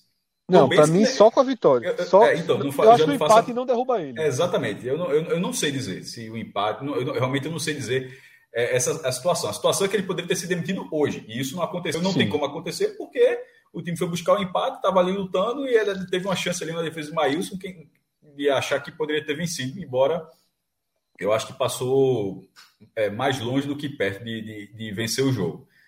É, mas gostei da leitura em relação. Agora é uma leitura muito cruel, porque hoje é um terço do campeonato, 13 rodadas, um terço mesmo seria 39 rodadas, mas não existe. Mas de certa forma, para ninguém, para aparecer ninguém precisa aí, com três rodadas, é um terço do, da Série B, andou um terço do campeonato. E você sentenciar esse time a uma preparação de meio de tabela, tipo, ó, não cair não pode, claro, mas de não ter aquele gás, aquele sprint para buscar o G4, eu acho meio cruel, mas ao mesmo tempo, ao mesmo tempo, é realista. Infelizmente, porque ao mesmo tempo, esse não é um campeonato normal. o campeonato, o campeonato, os últimos campeonatos, você jamais diria isso. Só que esse é um campeonato onde a gente está falando aqui, onde um time que bastou é, não ter duas vitórias nas últimas cinco rodadas já, já vazou do G4. É. Tipo, ó, oscilou isso aqui, não. tchau. Às vezes, cara, a terceira e a quarta vaga viram um grande um grande burburinho na Série B, né? Isso, e nesse Mas momento, esse... as quatro maiores receitas são as quatro maiores, as quatro primeiras posições. Isso. E aqui é, teve até um ranking do Super Esporte, que a folha do esporte é maior do que o do Cruzeiro. Beleza, pode ser apuração, eu faço, eu já fiz esse ranking várias vezes, pô. Eu não posso dizer um negócio desse porque eu faço todo ano, por exemplo, o ranking da Folha do Pernambucano. E, e, essa, e aí, eu, aí o que eu posso falar sobre isso, para analisar rapidamente isso, Fred, é que eu duvido que, a, que, essa apuração tenha sido diferente da que eu fiz. Eu duvido que todas as folhas que estão lá, alguém mostrou a folha e disse, ó, ó, o valor aqui. O cara apurou, entrou em contato com a direção, perguntou, se, ó, uma ordem de grandeza, quanto é a folha? O cara, um milhão e meio, um milhão e duzentos mil, um milhão tal. Cara, dificilmente, acho, é, nem a Folha de São Paulo, acho que faria um ranking disso, dizendo que ó, eu, nós vimos a folha de pagamento ah. de todos os clubes. Então, assim, é, é, mas é uma apuração, eu estou dizendo isso porque a forma como eu fiz, eu acredito que, que tenha sido feita, porque dificilmente faria porque os clubes não mostrariam. Dito isso, muitas vezes é por ordem de grandeza, é... a, a, folha do Cruzeiro ser um pouco menor do que a do esporte é algo. Você se abraçar isso, você pode até se abraçar isso, mas é um fato ali que não bate muito no momento, no momento, no momento em que tá, um, um, clube está conseguindo ter recursos, mesmo seja dívida, vai ter recursos, e o outro não tem recursos assim. É, pode até ser que a do esporte seja maior, mas ao mesmo tempo não eu não sei se na última rodada o Cruzeiro precisar de alguma coisa se a folha do Cruzeiro vai ficar nesse momento. Ele vai, ele vai gastar a bala ali que tem para chegar. É, Mas de toda forma, isso é a folha. Receita é outra coisa. Receita não tem só a folha. Receita tem outros tipos de investimentos. E a receita total do clube, o G4 nesse momento tem os quatro clubes que, que com as quatro maiores projeções. E que são quatro projeções que, obviamente, todo, todo time, você vai fazer um ranking vai ter as maiores projeções. Só que nesse caso são quatro projeções no sarrafo muito mais alto do que a história da Série B. Essa é a diferença. E para isso, essa leitura, voltando para a leitura, para não perder a linha de raciocínio, que você estava dizendo do Náutico, você do, da dificuldade, é uma dificuldade, infelizmente, cruel, mas racionalmente, eu não faria isso, tá? Eu não, eu, o clube não pode, clube nenhum, na verdade, pode na 13 terceira rodada, Náutico, o Fortaleza não pode dizer que está rebaixado, o Náutico não pode dizer que não vai subir, ninguém pode dizer na 13 terceira rodada que, que, que, que o seu campeonato acabou mas você pode, de forma racional, ainda que interna, entender Cássio, eu não, eu, não, eu não sei se eu, se eu concordo em relação ao Náutico, não. Fortaleza, sim. Porque é mais ou menos a mesma coisa na 13 terceira rodada a gente dizer que é, o Cuiabá não vai ser G4 na Série A a gente dizer, tudo bem, o Cuiabá mas, não, mas, tá pra, mas o ritmo de pontuação não tá para Série A como sempre foi é. diferente, sempre foi diferente. Então, Fred, sempre pra, foi, Cássio, mas não tá, mas não tá. Tá muito pesado, pô. É, claro que não, o, o, o, Cuiabá não tá para Série A como o Náutico tá para Série B. Claro que não tá. Mas assim, é porque esse ano e não é a primeira vez que eu trago esse argumento, e nem era em relação ao Náutico. Eu trouxe esse argumento até em relação ao esporte um dia, sobre algum empate, alguma coisa assim, que eu tô dizendo assim, Chegou. O, o que me incomoda do esporte nessa temporada, né? E agora que ele está em quinto, casa mais isso, é que eu tenho a sensação o tempo todo de que esse essa espremida que o esporte está dando, porque essa campanha do esporte, convenhamos, ela está espremida. O esporte espreme tudo que pode para ter esses pontos. Né? Tamanha inoperância ofensiva. Em 80% dos anos seria suficiente para o esporte subir. Ah, deixa chegar ao meio, contrata três reforços para frente, encaixa e sobe. Eu às vezes vejo alguns torcedores dizendo isso. Não, porra. Chega ali no meio, se acertar com o atacante, se acertar, sobe. Mas o problema é que tu pega. Quando se fala isso é porque tem essa memória. Foi o que aconteceu em 2013. Trouxe Neto Bahia é. para o segundo turno, Porque a Série B permite isso. Só que a Série B desse ano não tá dando a sensação que vai permitir. O cara acompanha, às vezes o cara não tá vendo o jogo, como nesse final de semana. Hoje eu não vi os jogos, aí o cara abre de manhã para ver como tá o jogo de Grêmio e, e, e, Sampaio. Você sabe que vai dar Grêmio. Aí tu abre Londrina e Vasco, sabe que vai dar Vasco. Não tem surpresa, não tem a bolinha. Teve a surpresa do Bahia, que não ganhou da Chape, perdeu da Chape, mas depois de três jogos que o Bahia ganhou, meio né, meio ali no bambo, meio no mais ou menos, foi lá e ganhou. É, e assim que o Sport ganha jogos no bambo, não é só o Bahia, não é só o Vasco, né, não é só o Grêmio. É um pouco pesado, né? Mas vamos seguir a mesma pergunta que eu fiz para Rodolfo, Cássio. É, antes da sua opinião sobre Dalpozo sair ou não. E aí eu acho que para o esporte é muito mais fácil responder. Dalpozo chegou nesse clássico com nível de com termômetro no nível de pressão alto mas que não foi o maior dele, porque foi meio consenso geral que o esporte vem de boas partidas contra Ponte, Bahia e Grêmio. Então, Dalpozo não, não, não era o máximo da pressão. O máximo da pressão foi pós-CSA e pós-CRB. Tu acha que esse empate mexe negativamente no termômetro da Dalpozo a ponto de voltar para aquela pressão, o nível máximo de pressão que foi pós-CSA e pós-CRB, não chega tanto ou excede e ele pode ser demitido é, a qualquer momento, digamos assim? Poxa, Fred, é, eu, eu acho que não. Assim, porque a análise não é só o que eu acho, é a forma como eu vejo a condução do esporte, tá? Essa direção troca treinador, troca treinador, é, mas é, a cobrança para dar o pouso nesse momento, para ver se vai continuar com, com o treinador, é, algum tipo de cobrança precisa existir. Por exemplo, a de Jaderson e Bio, a gente falou aqui. Eu não, eu não, sei é que tá, eu não sei como é feito, como é a relação de carreiras. O, treinador, o diretor não vai chegar e impor a escalação. Isso, isso é ridículo, isso é, isso é amador, isso é, isso é amadorismo. Mas, ao mesmo tempo, se conversa sobre futebol. O, o, treinador não é um cristal intocável, não.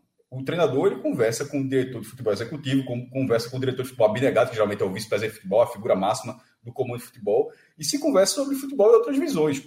Não, não isso aí, pelo amor de Deus. Porque isso não faz o menor sentido. Eu só contrato em dou um pico aqui, o cara não fala nada. Mas imposição é outra coisa que, obviamente, aí seria amadorismo.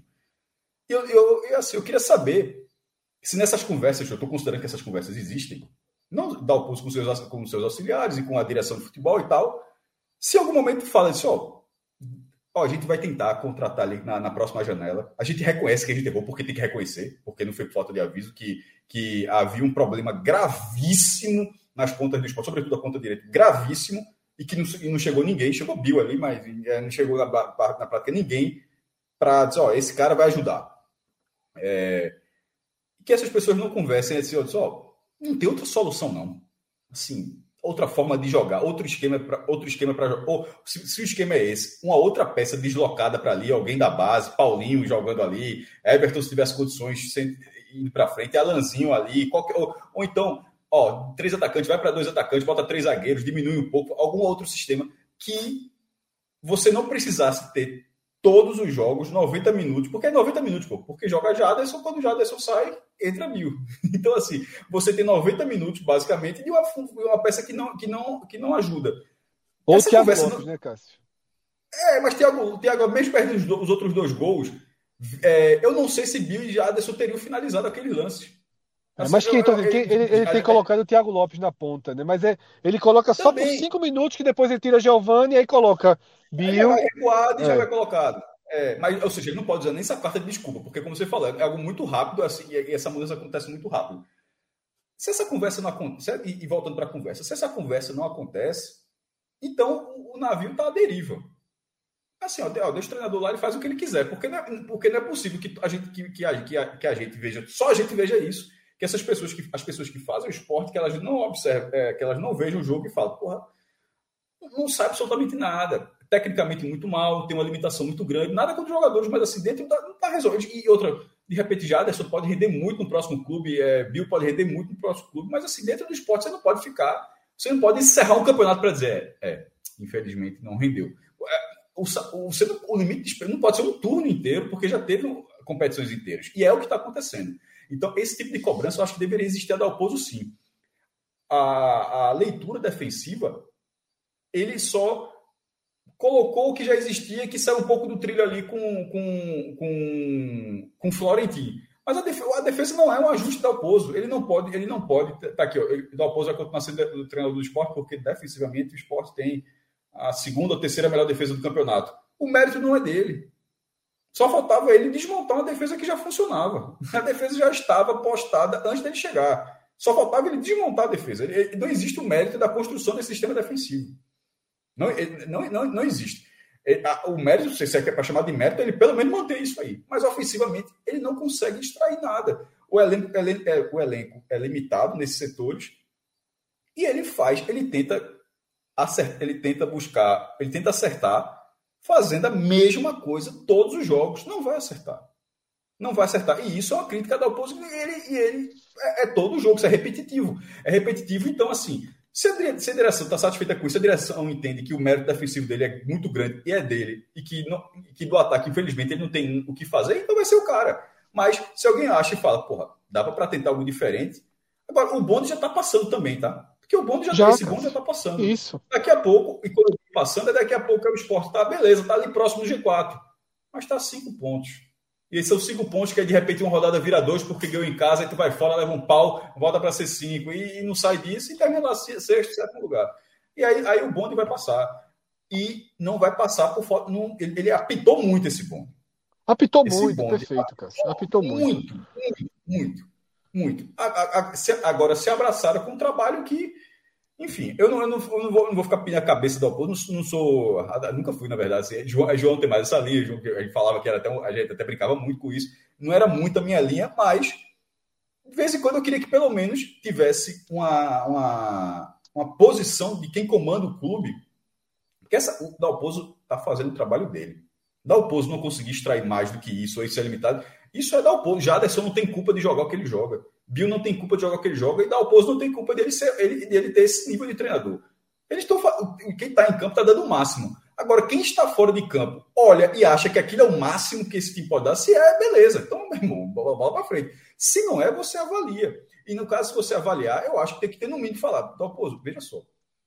São, é, são muitos jogos para se tentar a mesma coisa sempre. Assim, não está se chegando a lugar nenhum. Tente alguma coisa diferente, porque se tem os outros, diferente, os outros não ganham a mesma quantidade certo, de chance, Cássio. É, é, eu encerro aqui agora. Se tentar algo diferente, como, foi, como, fez, como fez Roberto Fernandes hoje, se você tentar algo diferente e não der certo, não vai ser pior do que o que a gente está vendo.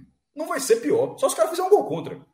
Só se o ponta direita voltar a pagar e fizer um gol contra. Porque se ele botar Paulinho contra o Brusque e Paulinho for a negação no primeiro tempo, ele, ele não vai dizer, tá vendo, deu uma chance para o menino e não, não tem como, porque Paulinho não vai ser pior do que está sendo Jaderson e Bill, não tem como ser pior. Vai ser, no mínimo, vai ser no mínimo a mesma coisa, mas pelo menos você sinalizaria que você, ó, eu busquei alternativa. Agora, se for para o próximo jogo e você busca as mesmas alternativas, sendo que nenhuma delas dá resultado em nenhum momento do campeonato, é, é assim. Eu, eu, não consigo entender, eu, eu não alcanço eu não alcanço essa visão de futebol. E repito, não é a visão do oposto, não. A visão do oposto é a visão do oposto. Eu não alcanço a visão de quem comanda o futebol e acha que. e, e que se resigna a isso. Eu vou. É, só para ser justo com o Dalpozo, Cássio, só para fazer um pontuar, ele tentou uma única alternativa, que foi Giovanni e Everton Felipe, né? Que deu errado também. E quanto tempo. Ele tentou... Não, e, e outra coisa, deu errado e só parou de utilizar porque um se machucou. Exatamente. Que deu muito não, errado. Não, deu só, muito errado. É. E, não, e é outra coisa, ele, opa, deu errado. Ele, ele, ele não existiu a ré, não. Simplesmente Everton Não existiu, não. Cirurgia, foram dois jogos e meio. Pronto. Foram dois jogos e meio horríveis ele mantendo, né? Com pênalti feito e tal. Aí, Mas, enfim. é porque a gente não estava aqui na oposto. Na oposto. Veja só. É foda, eu já tinha encerrado, mas já que tu trouxe isso, eu tenho que falar, outra, eu tenho que falar outro ponto sobre, sobre isso aí. Se tivesse a oportunidade para perguntar para o Dalpozo exatamente sobre o que você falou, o ataque agora é uma negação, certo? Mas a gente enxerga uma produçãozinha, um volume, o que não estava acontecendo com esses dois. Se alguém chegasse, dá o pouso, não está melhor agora, sem Giovanni e Everton Felipe naquela característica. Ou seja, é, você precisou ser forçado a mudar algo que estava, tá todo mundo vendo, não está dando certo, não está dando certo. E o cara insiste, o cara insiste, o cara insiste, não está dando certo, não está dando certo. Aí, infelizmente, o jogador se machucou, aí ele precisou de fazer. E os jogos seguintes, todos os jogos seguintes, a produção ofensiva foi muito melhor. É, produção, não é a conclusão, tá? A conclusão está lá na frente, a conclusão é horrível, mas a produção ofensiva, o volume assim, Foi melhor do que todos os jogos. Mas ele foi forçado a isso. Aí vai precisar, de repente, acontecer alguma coisa do tipo. Ele não. Ele não tipo, não vou nem dizer lesão, porque é foda dizer um negócio assim, mas no mesmo jogo, os dois caras. Um exemplo. Bill e Jada são os dois pendurados, os dois tomaram amarelo. Vai precisar acontecer isso, tipo, ó, eu não posso contar com os dois. Só assim o cara vai tentar outra coisa. Porque parece que é o que vai é. acontecer. Só se ele for forçado a não utilizar os caras, é que ele tentará algo diferente. É, eu vou entrar no, na, no termômetro que, que eu perguntei, Cássio acabou não, não respondendo diretamente. E eu acho o seguinte: eu acho que o termômetro da Alpozo, como eu falei na pergunta, eu ele tinha dado uma. sobre o treinador. Mas eu só, eu só disse que ó, eu não, é, não, não é meu papel. É... Não, eu tô, eu tô indo mais claro, não, porque a pergunta ah, okay, era okay. primeiro a sua percepção da, do, da situação e nem só sua opinião, né? Eu acho que o termômetro da Alpozo estava baixo antes desse jogo. Eu acho que estava baixo. Assim, ele tinha esfriado, é isso que eu quero dizer. Ele deixou de ser o alvo potencial depois se das atuações contra a Ponte. Cai, se não ganhar do Tom Benz, eu acho que o Oposo cai se não ganhar do Brusque. Então, calma, se eu estou indo para o ponto de partida pré-jogo. Eu acho que ele chegou menos pressionado. Eu acho que ele chegou menos pressionado do que Roberto. Porque ele vem de atuações, mesmo tendo sido uma derrota, uma vitória, um empate, ele vem de atuações ok né? Ok. Mas essas atuações, elas têm um ponto em comum, que também não depende muito dele, que é a diferença que Fabinho fez no meio de campo do esporte. Então eu acho que é, não dá para colocar na conta de Dalpozo o mérito de Fabinho ser melhor do que o William Oliveira. Fabinho é melhor que o William Oliveira, ponto, o esporte melhorou. Mas não há nada que Dalpozo faça em que você percebe diretamente a relação da melhora, até porque a sua repetição de alternativas ela é irritante. Porque não é só uma, uma repetição tática. Ele nunca tentou fazer esse time jogar no 3-5-2, mesmo esse, esse time tendo características claras de elenco que o 3-5-2 era uma boa saída. Ele nunca colocou ali um Fábio Alemão, que às vezes faz a direita para liberar um pouco mais lateral, que no caso seria Everton tá? Para deixar os, só Juba e um centroavante na frente, já que os pontas direitas são nulos. Ele prefere ter um ponta direita atrapalhando o jogo todo, né, do que tentar isso. Mas ok, é uma convicção tática dele. Não vou aqui querer derrubar uma convicção tática do treinador. Mas por que Vanega joga muito menos do que Jaderson e, e agora que Bill se recuperou Bill. Porque Paulinho, que nunca foi pior do que esses, não tem chance. Tá? Porque ele não testa Everton na frente. Everton que fez uma Série A boa jogando na frente, deixa Ezequiel atrás. Isso dá mais proteção ao próprio Ezequiel, dá mais condição para Everton, porque ele não testa. Porque ele aceita colocar em campo um jogador que todo mundo sabe que não vai ajudar o time e que talvez atrapalhe, como foi o caso né, desse jogo. Então, eu acho que Dalpozo, com esse empate e pela forma que o empate aconteceu, ele volta, o termômetro dele sai de um cenário melhor e ele volta para a condição de pressão pós-CSA e pós-CRB.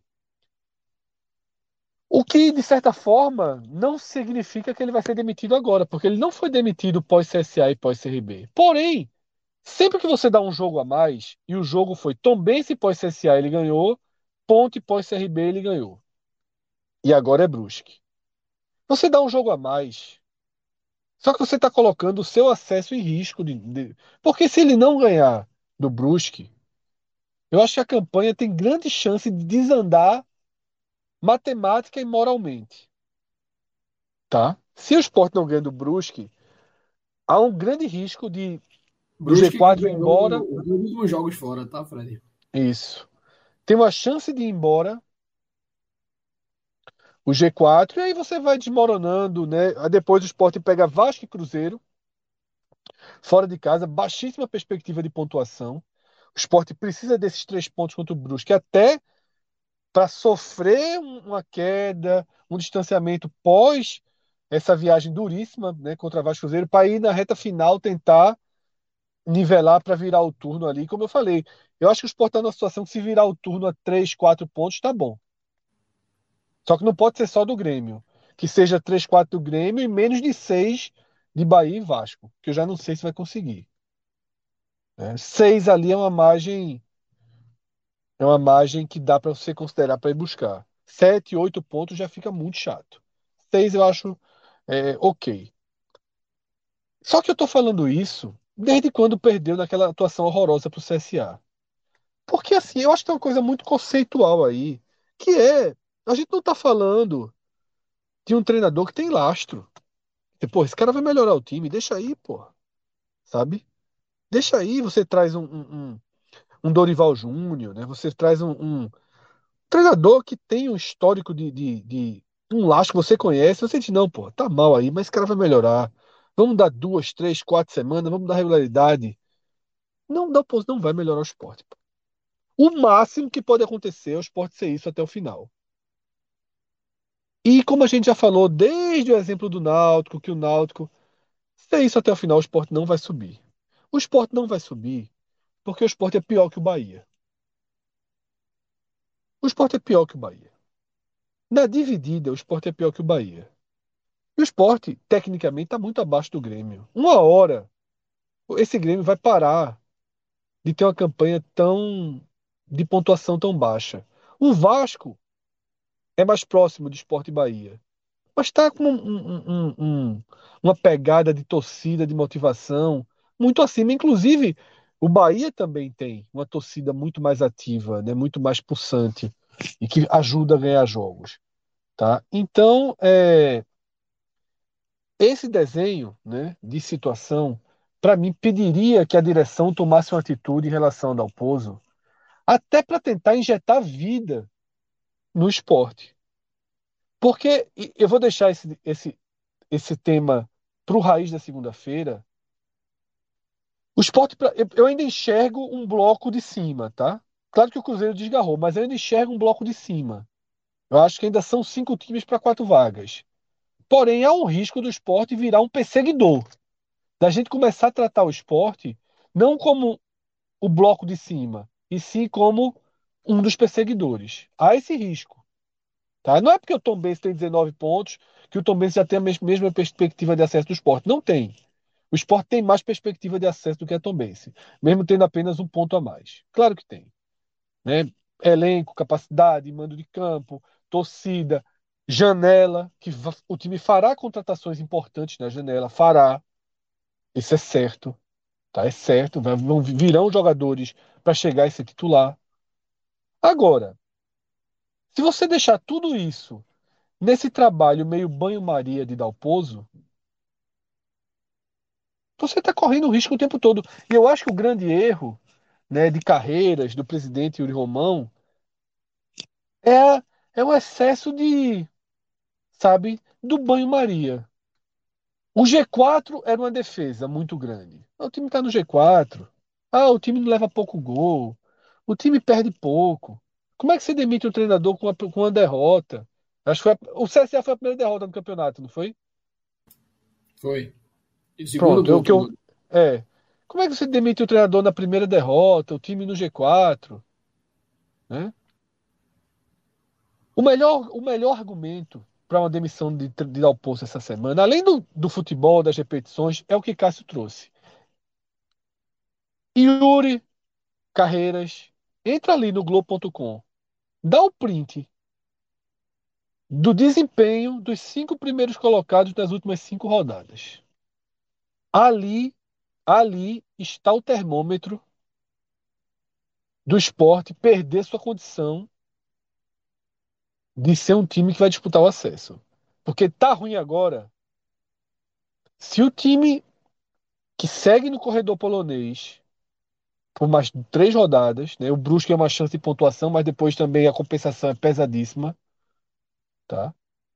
Não esperem o esporte estar tá a 8, 9 pontos do Bahia, a 12 pontos do Vasco, a 16 pontos do Cruzeiro e a 5, 6 do Grêmio para dizer agora vamos mudar. Porque assim, o que o, que o esporte conseguiu até o jogo contra o CSA era um absurdo de positivo para o que o time tinha jogado. Era um absurdo de positivo. O saldo de pontos do esporte ainda é acima do futebol apresentado. Ainda é acima. Só não é, eu só não considero muito acima porque defesa também ganha jogo e a defesa do esporte é uma defesa para o time estar tá ali onde está. Tá? Mas eu acho que esse é o cenário. Não acredito que Dalpozo vai ser demitido porque eu não acredito em ação efetiva de quem faz o esporte hoje.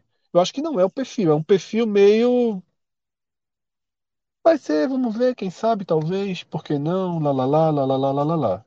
Né? É isso. E Dalpozo ainda tem aquela conversa bonita, tem vários repórteres ali que cobrem o trem diariamente, que defendem o trabalho dele, né? E tem algumas coisas que pesam mesmo em favor do Dalpozo. O elenco, o esporte, aí, é, é, todo o telecast a gente fala isso também. Não há reclamação alguma de dedicação do esporte nos jogos, não há. Jaderson é horroroso, Kaique horroroso, Bill, mas esses caras entram dando tudo. E aí conta positivamente para o treinador também, né? Conta positivamente, porque, queira ou não, gestão de elenco faz parte né, do, do, do todo. Agora, nessa mesma gestão de elenco, tem o não aproveitamento de Blas, que, porra, na nossa percepção, entrega mais do que Thiago Lopes, na nossa percepção. Tá? Tem o não aproveitamento de Alanzinho, que esse aí eu tenho minhas dúvidas. Esse aí eu tenho minhas dúvidas. Mas, porra, não é, não é nem por, por Alanzinho. Alanzinho pode ser horroroso. Mas Jaderson, Bio, eles são horrorosos e jogam o tempo inteiro, pô. Então, é, pedir Alanzinho como a torcida pede, não é muito assim, cara, a gente tem um craque no banco, vamos usar. Disse, meu irmão, faz alguma coisa diferente. Eu acho que Alanzinho simboliza isso, faz alguma coisa diferente. Everton, Paulinho, quem quer que seja, pô. Não dá para você, não dá para você. O que acontece é o seguinte, uma hora do, antes do jogo, posta a escalação, você olha a escalação, tá Jaderson, você sabe que Jaderson não vai fazer porra nenhuma. 60 minutos depois, Jaderson é substituído fazendo porra nenhuma. Cinco dias depois, sai a escalação, Jadson titular. Você sabe que Jadson não vai fazer porra nenhuma. 60 minutos depois, ele sai fazendo porra nenhuma. É um, um ciclo, pô. É um ciclo. E o único cara que pode mudar esse ciclo hoje é Dalpozo. A direção pode mudar quando a janela abrir. Hoje, só Dalpozo poderia dar uma chance ao esporte de ter alguma vida. Como o Dalpozo não dá, eu, eu, queria que o esporte segunda-feira tivesse outro treinador. Eu queria. Não acho que Dalpozo é um vilão culpado, faz um trabalho horroroso, é por causa dele que o esporte não anda. Mas tem um não acho que é, é, não acho que é exatamente isso. Não acho. Eu acho que inclusive eu já disse isso. Se ele sair do esporte, ele sai muito melhor do que chegou. Ele vai arrumar times muito melhores do que ele tinha chance de arrumar, porque foi ele caiu de paraquedas nesse esporte. Dalpozo não estava no patamar de mercado do esporte, estava abaixo. Dalpozo foi pensado do nada para comandar esse esporte, numa escolha maluca, né? uma escolha pouco, né? pouco racional, pouco explicável. Mas ok, não fez um trabalho horroroso. Tá? Dalpozo não faz um trabalho horroroso. Não é horroroso. independente de quando sair, Fred, seja segunda, seja daqui a um mês ou dois, ele sai para um patamar de mercado bem acima do que ele estava. Bem acima, muito acima. O trabalho não é horroroso, Rodolfo. Muito Até porque acima. senão não seria quinto. Talvez ele, talvez ele treinaria outro time na segunda divisão. Isso. E, e sem essa passagem do esporte, dificilmente ele seria alvo de algum time da segunda divisão eu acho que ele já voltou, pelo menos por algum, algum tempo, à prateleira da Série B ali, para treinar outro, outros, outros times. Agora, no esporte, vai, a, a campanha da Chapecoense 2003 volta a ser rememorada, que já tem ficado muito para trás, agora já junta a Chapecoense Isso. a Copa do Nordeste, com esse esporte. Aí, ele, ele, se ele fosse demitido hoje, é, se ele fosse demitido hoje, ele ia dar uma entrevista dizendo nada. É, fui injustiçado, meu time estava em quinto, na primeira rodada que eu saí do Z4 me tiraram. Deixa, pronto, deixa ele dar essa entrevista, velho. Deixa ele dar essa entrevista. Deixa a galera lá do Redação Sport TV dizer que o esporte agiu precipitado. Tá? Mas, porra. tá. vamos... Veja só, é, para ser justo, a parte. A, a, a, a matriz, né? A, a, a matriz, a matriz, exatamente. Pô, o esporte caiu da pose e tal. Porque assim, o que eu quero dizer é o seguinte, é porque eu sinto as diretas. Porque na hora eu que voltasse um pouco... a palavra para Cabral, o Cabral vai dizer. É, Cabral, é. Cabral, Não é bem assim. É, só, tem, uma, tem, uma, tem, uma, tem o Cabral, Cabral não, não, não devolveria. Lógico, não, lógico. É, é, beleza. É porque eu sinto que às vezes, sabe, cara, se é uma preocupação nessa história de ah, demitir o treinador no G4, demitir o treinador. Porra. É uma tentativa. Eu acho que você tem que trabalhar o tempo inteiro pensando no acesso. E eu acho que exige coragem, tá? Eu acho que exige coragem. E exige percepção de mercado. Quando o esporte trouxe Dalpozo, por exemplo, não tinha disponíveis, tá? Não tinha disponíveis Marquinhos Santos, não tinha disponível Marcelo Cabo, não tinha disponível Mozart. Não tinha esses três nomes disponíveis. O terceiro, se tivessem. É um nome que estão vinculando bem forte ao Náutico, tá? Terceiro é, nome que vinculando Mas eu quero dizer o seguinte, Rodolfo, que se esses três tivessem disponíveis, seria um dos três. Qual... Se um deles estivesse disponível, seria esse nome, antes de Dalpozo chegar. Antes. Qualquer um deles, eu digo aqui sem medo de errar. Marquinhos Santos, que já nem está disponível mais, já está no Ceará. Marquinhos Santos. E viria, e viria, porque Marquinhos Santos também, assim, não esperava nunca essa, essa subida para o Ceará agora, né? Mas é, Marquinhos Santos viria, e era meu nome, tá? Marquinhos Santos, Marcelo Cabo, a diretoria quis Marcelo Cabo, muito mais do que quis Dalpozo. Né? Ele estava numa situação difícil de CRB, mas cumpriria a palavra. E Mozart, eles viriam antes.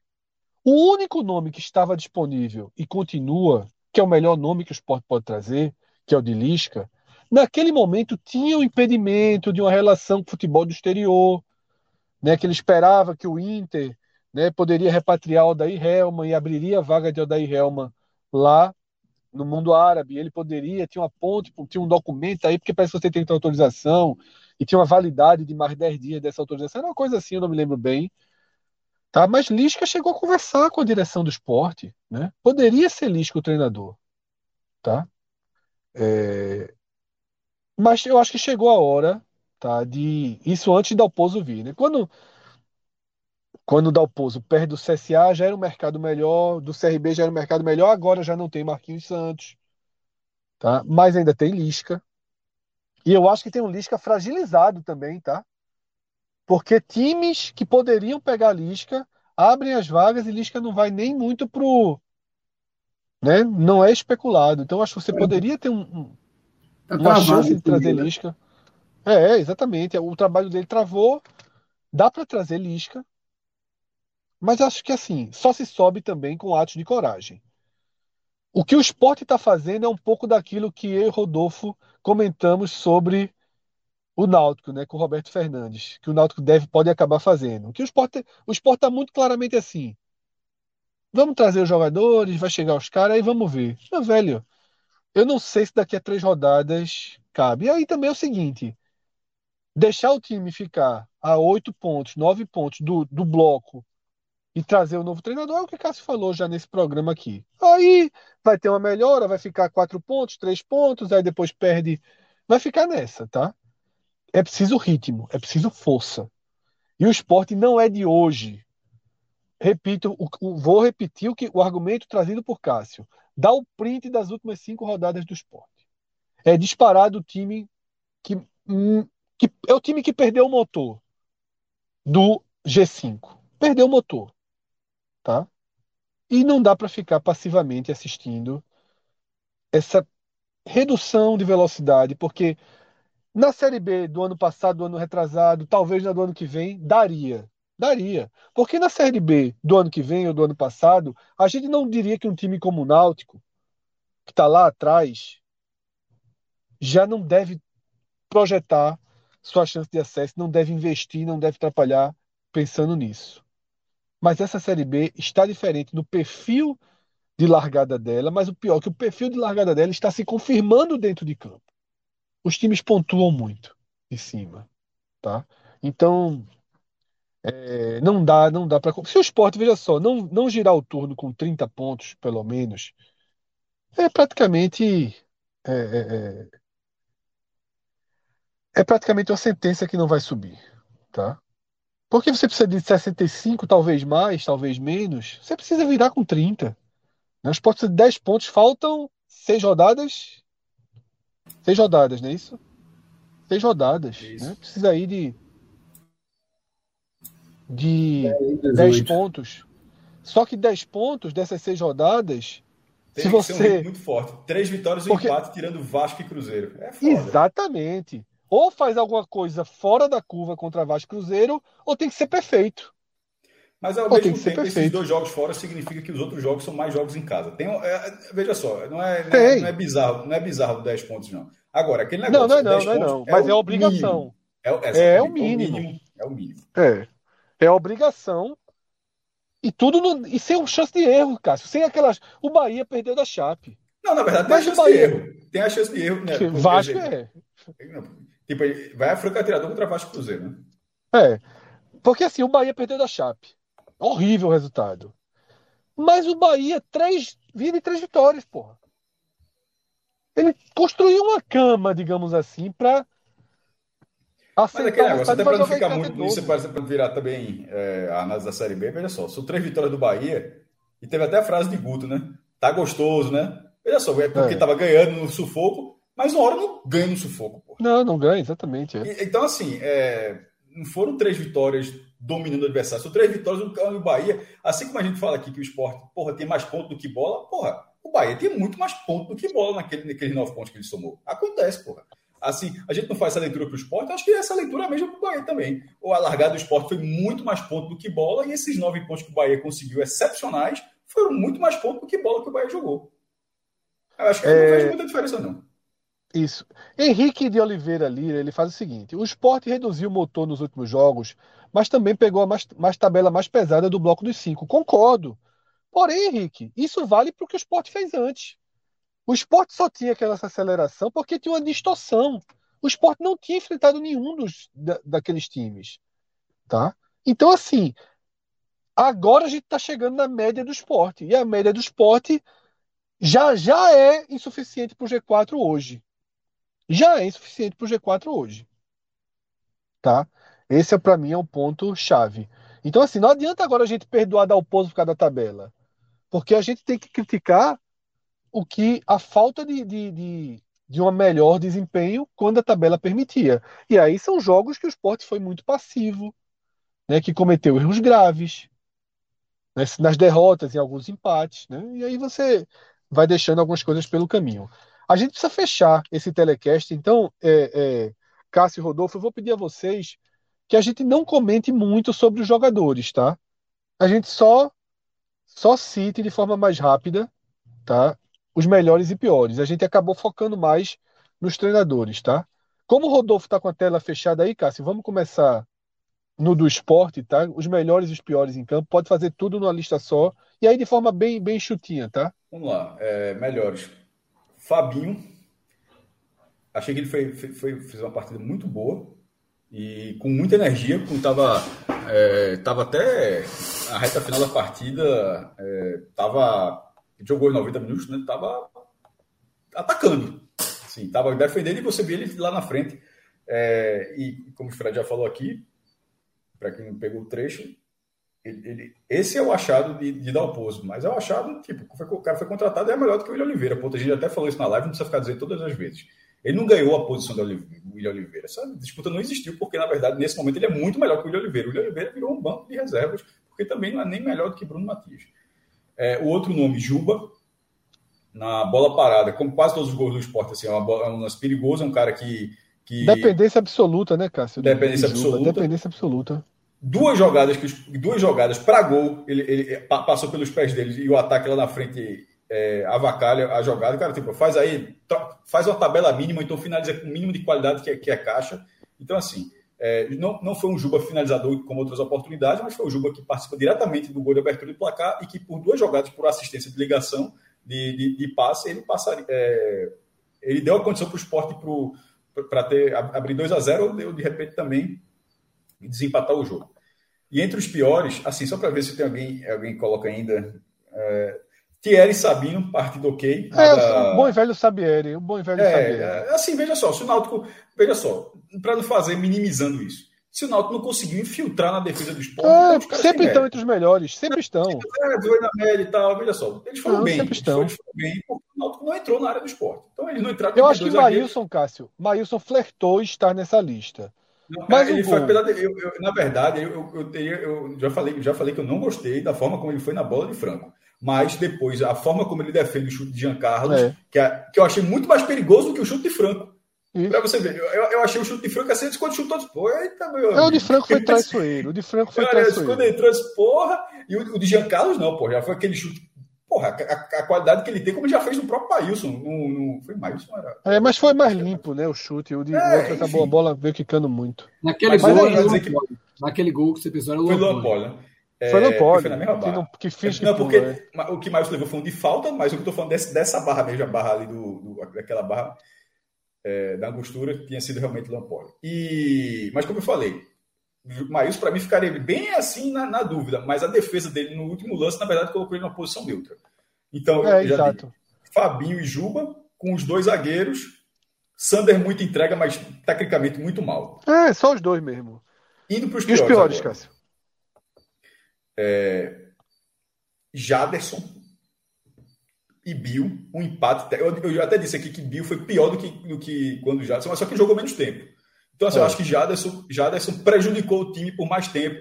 Enquanto esteve em campo, Bill foi pior do que Jaderson. Só que Jaderson jogou mais tempo do que Bill, então acho que essas duas coisas se equivalem e ficam um empate Concordo. entre os dois. Concordo. É, assim, ina... atuações assim inacreditáveis, Absurdas. mas só não é inacreditável Absurdas. porque acontece quase todo jogo, então é acreditável, é. na verdade. Né?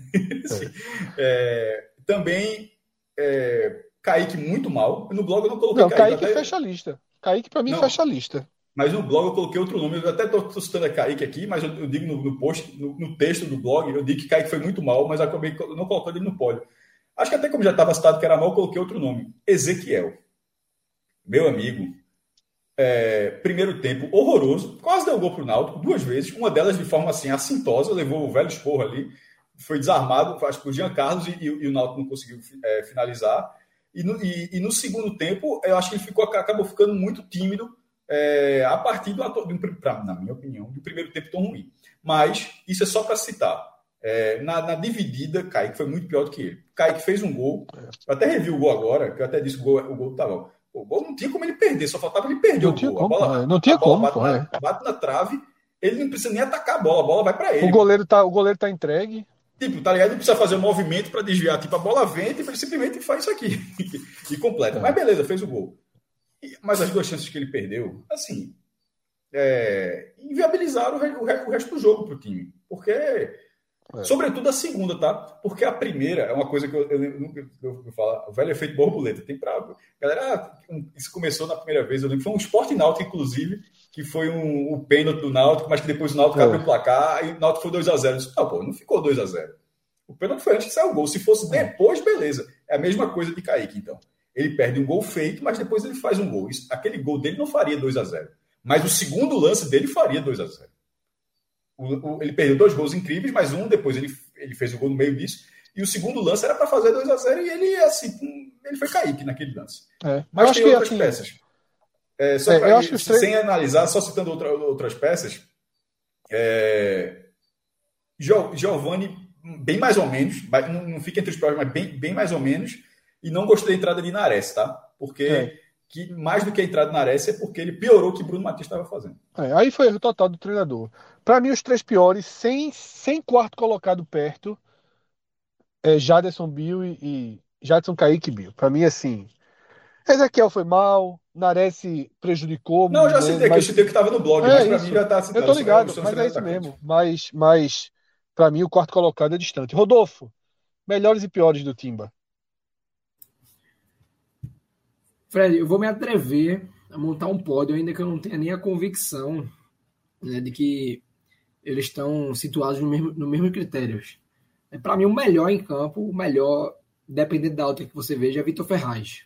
Né? O cara que hoje ele Talvez substitui... o melhor em campo do jogo, viu? Talvez, talvez, com certeza. Né? O jogador que substitui Jean Carlos sendo o cara que, aonde quer que o Náutico chegue, essa chegada passa pelos pés dele. Né? No primeiro tempo chegou muito pouco, mas quando conseguiu uma linha de fundo, né, quando conseguiu construir, sempre tinha participação do Vitor e até o Náutico, eu diria que teve, naquele recorte que a gente chegou à conclusão de que o Náutico dominou o jogo, até o, o controle do esporte ali nos erros de saída de bola do Náutico, o Náutico sempre tinha a jogada começando nos três zagueiros e o Vitor Ferraz voltando para fazer a construção desde o, da primeira fase, né? ali desde o, do, do é, da intermediária defensiva alvirrubra.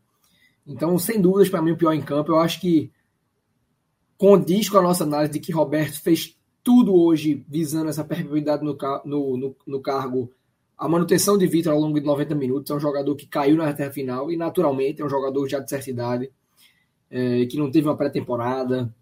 Então, um atleta que tende a se desgastar, mas ficou os 90 minutos. É, e, para mim, pelo menos em 70 deles, foi sem dúvidas absoluto nas ações do Náutico. E para igualá-lo, né, a gente teve hoje vários jogadores do Náutico bem voluntariosos. Jean Carlos buscou finalizar sempre que pôde. No primeiro tempo, acho que foi só uma bola, uma bola até travada, que se vai, se, se não é, é bloqueada, ela iria quase na, na bandeira de escanteio. É, eu nem entendi aquele chute. Não sei se foi meio por querer, apostou no desvio. Eu não entendi muito bem aquele. Eu acho que dele. Foi, foi, falta da, da perna contrária, né? Não tinha direita para bater, tentou bater do jeito que dava com a esquerda e saiu é, sem, sem nenhuma direção. Ainda foi bloqueado, né? Mas no segundo tempo houve a finalização no fim do jogo que o Maílson defende muito bem. Duas bolas bem quentes, que uma não falta e outra numa bola que ele abre para bater, que o Maílson defende em dois tempos. E, a, e um chute fora da área que passa rasante né, na trave. Mas ainda assim, muito na vontade, né? No recurso individual. É, teve até uma bola no segundo. Ele ressalta, faz a falta que culmina no gol do esporte, né, numa dividida ali que eu acho que ele, na, na visão que eu tive do estádio, faltou antecipação e até no segundo tempo teve um lance muito parecido no contragolpe do esporte, que agora eu nem me recordo se gerou uma chance clara. Mas teve uma bola no segundo tempo que Giancarlo, foi um cruzamento vindo da esquerda, que claramente não sairia pela lateral contrária, é, e que Jean Carlos tinha toda a vantagem na jogada, e ele foi trotando na bola, e Sander tomou a frente dele com muita facilidade pelo trote de Jean, né, que é um jogador que até bota muita intensidade, via de regra. Mas ele perdeu a jogada ali, e aí Sander disparou, ele ficou reclamando com uma dele e poderia ter saído, um se, se não saiu, mas poderia ter saído uma, uma chance perigosa do esporte. Então eu acho que Jean continua sendo um atleta que, pela falta de qualidade, chama muita atenção, mas ainda está bem abaixo, então eu não colocaria no pódio, está no limbo, onde a maioria está. Abaixo de Vitor, para mim, eu enxergo Lucas Perry, pelo peso da defesa ali no, no final do jogo. E em terceiro lugar, Richard Franco, que para mim. Uh, teve todo Tava o bem antes do gol, gol já. Tava bem antes do gol. Tava bem, mas é, eu, eu, retomo, acho que ao, ao, que foi o meu primeiro comentário no, no programa, né? Que é a falta de conceito do time, que é em duas situações de cruzamento que ele teve, quando a área estava preenchida, ele dá atrás, e quando não tinha ninguém na área, ele dá na frente. Agora, ô Rodolfo, posso dar um testemunho de quem torce para o esporte? Naquele reposicionamento de Roberto Fernandes, quando recuou ele, eu gostei porque tirou um dos caras que estava incomodando de fora da área. Colocou Giovanni para frente daquela última, última substituição, né? Eu me senti, opa, menos um daquela artilharia ali de fora da área que estava tava perreando, né? Que foi baixo ainda, Fred. Só Jean tentou com recorrência. Só Jean tentou com recorrência. Franco acho que tinha sido o primeiro arremate. E como eu falei, o campo estava. Eu não sei se, se a, a perspectiva é, é, porque aquele chute foi de Pedro, né? Aquele, é porque na hora eu coloquei aquele chute, é isso mesmo. Eu, vendo o jogo, eu contabilizei aquele chute na rede pelo lado de fora, é, como dele, Pedro... mas foi de Pedro, né? Foi de Pedro, é. é. Isso mesmo, é. No segundo tempo. E no primeiro tempo, é, a bola então que. é isso mesmo. Esse, esse engano aconteceu comigo e eu repeti ele aqui, é isso mesmo. E, e, até teve no primeiro tempo uma bola que vem da defensiva do esporte dando para trás, que Pedro Vitor emenda um bate pronto, que a bola sai também totalmente sem direção, mas também Pedro Vitor. É, mas faltou, eu acho que isso, dos dois times, eu diria, porque o gramado ele estava muito molhado no primeiro tempo. Muito. Essa, eu acho que não, não sei se foi o excesso decisão, de, decisão estranha do Náutico, né? Muito, é. muito. E, mas eu achei que faltou explorar isso, sabe? Nos dois goleiros. Acho que o Maílson já tem esse recorte recente com alguma dificuldade, aquele gol do Criciúma, no próprio jogo, vamos, se não foi uma bola é, um, um frango questionável, também não foi uma bola 100% defensável, né? Tem muita margem de questionamento. Então acho que o Náutico é, muito que... Eu tirei Maílson do pódio porque eu acho que é um gol que a gente debate. Então aí deixa de, deixa, dele deixa de merecer o pódio. Ele foi muito bem nos cruzamentos, foi muito firme no chute de fora da área, muito firme, mas o gol é, o gol gera debate, né? Então não dá para segurar ele. É, e aí indo para os piores, né? Eu acho que curiosamente o Náutico tem um pódio de piores que é egresso do banco. Amarildo, é um jogador que você não consegue dizer que entrou em campo. Né? Veja só, se ele fosse um zagueiro, ficaria muito mais evidente o dano que ele causa, porque os erros dele culminariam em chances claras, mas a ausência de participação dele ofensiva é muito latente. Né? Não tem trabalho de pivô, é um jogador grandalhão que, mesmo depois de entrar, não conseguiu ganhar nenhuma bola aérea. É, então, para mim, é um atleta que é inadmissível entrar e ele entrando só vai reforçando essa convicção. Né? Mas do time titular, o que, eu, o que eu voltaria a destacar aqui é, primeiro, uma irregularidade muito grande ali no meio, né? a exceção de Vitor. Acho que Jean foi irregular, Ralph foi irregular, Franco foi irregular, talvez até tendendo mais para o positivo, tanto que eu coloquei no pódio. Haldner foi muito mal ali nessa função de ser um ala. É, mas a zaga, veja só, o colapso da zaga, ela, ela foi é danosa no João é. Paulo, né? Que no, no, no, lance do gol do esporte para enquanto Thierry progride e cabeceia livre para direcionar, para botar peso na bola. Então, o que eu estou comentando aqui do João Paulo, ele poderia se aplicar a todos os, aos outros dois zagueiros.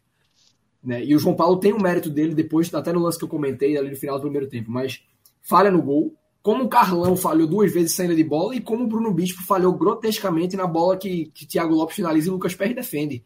Então, Isso. todo o sistema defensivo ele eu... não traz nenhuma, nenhuma segurança. E eu acho que esse, até para finalizar a fala, é o ponto que o Náutico tem que atacar nessa janela. É trazer zagueiros Totalmente. que tragam uma, uma, estabilidade defensiva, independente de quem seja o treinador, seja Roberto Fernandes, Humberto Louser, Dudu Capixaba, que é auxiliar, quem quer que seja, possa ter um espelho, e aí eu digo espelho porque almejar chegar à solidez que o esporte tem depois de uma zaga maturada aí ao longo de mais de um ano é, é, é muita audácia. Mas o reflexo do que o esporte tem hoje, de dizer, porra, seja jogando contra o Brusque no frio, é, às 11 da manhã, é, num jogo no estádio novo, ou jogando às 4 horas nos aflitos, o Náutico vai ter a mesma similaridade de desempenho. E hoje isso não, não acontece e dá margem. E aí, até definitivamente fechando, eu estava lendo aquela coletiva de Roberto Fernandes, ele tocou um ponto que eu tenho vivência de, de campo, que é, ele disse, porra, a gente tomou um gol saindo de uma jogada que se sabia onde a bola iria. E eu trabalhei com o Roberto no América, eu sei que ele faz isso. Na preleção tem não só quem bate e onde está o posicionamento, mas onde a bola vai. E isso era muito claro hoje, que essa bola iria ali no meio, e o Náutico parou, a cabeçada sair com o jogador livre e no rebote também. Mas no... isso não é suficiente para evitar o lance, tá? Assim, é, não, claro que não é. Claro, claro que não é. Eu, eu entendi, mas só, só, não é nem para você, estou falando para o público uma forma geral. Eu vou dar um exemplo bem tosco aqui. Se o cara. É, é como se. Não é o caso, estou dando exemplo mais tosco possível. O cara cruzou e, e Cristiano Ronaldo faz o gol treinador, e, o, e o treinador fala: pô, a gente sabia que é Cristiano. Sim, pô, mas é Cristiano Ronaldo, pô. Assim, é, tem, assim, mesmo você sabendo tudo que vai acontecer, é, é o cara. Aí, aí trazendo para esse sarrafo. Porra, mesmo esse sarrafo era de um time que tem uma jogada aérea forte. De um time que tem um zagueiro que estava bem na antecipação, de que tinha um cobrador muito bom. Então, mesmo que você tivesse preparado e a sua defesa sendo é, não estando numa boa fase, a chance de insucesso era razoável, pô. Era claro, o, o, o, o, que o Náutico é. poderia fazer e, e eu acho que fez foi evitar faltas próximas à área. O Sport teve poucas na partida. Pouquíssimas, na verdade. E, e, e, isso era um trabalho muito mais eficiente do que é, acha, pô, como é que a gente dava uma bola de cruzamento e a gente sabia que o cara estava ali? Pô, beleza que sabia, mas outro time tem, ele costuma fazer isso aí.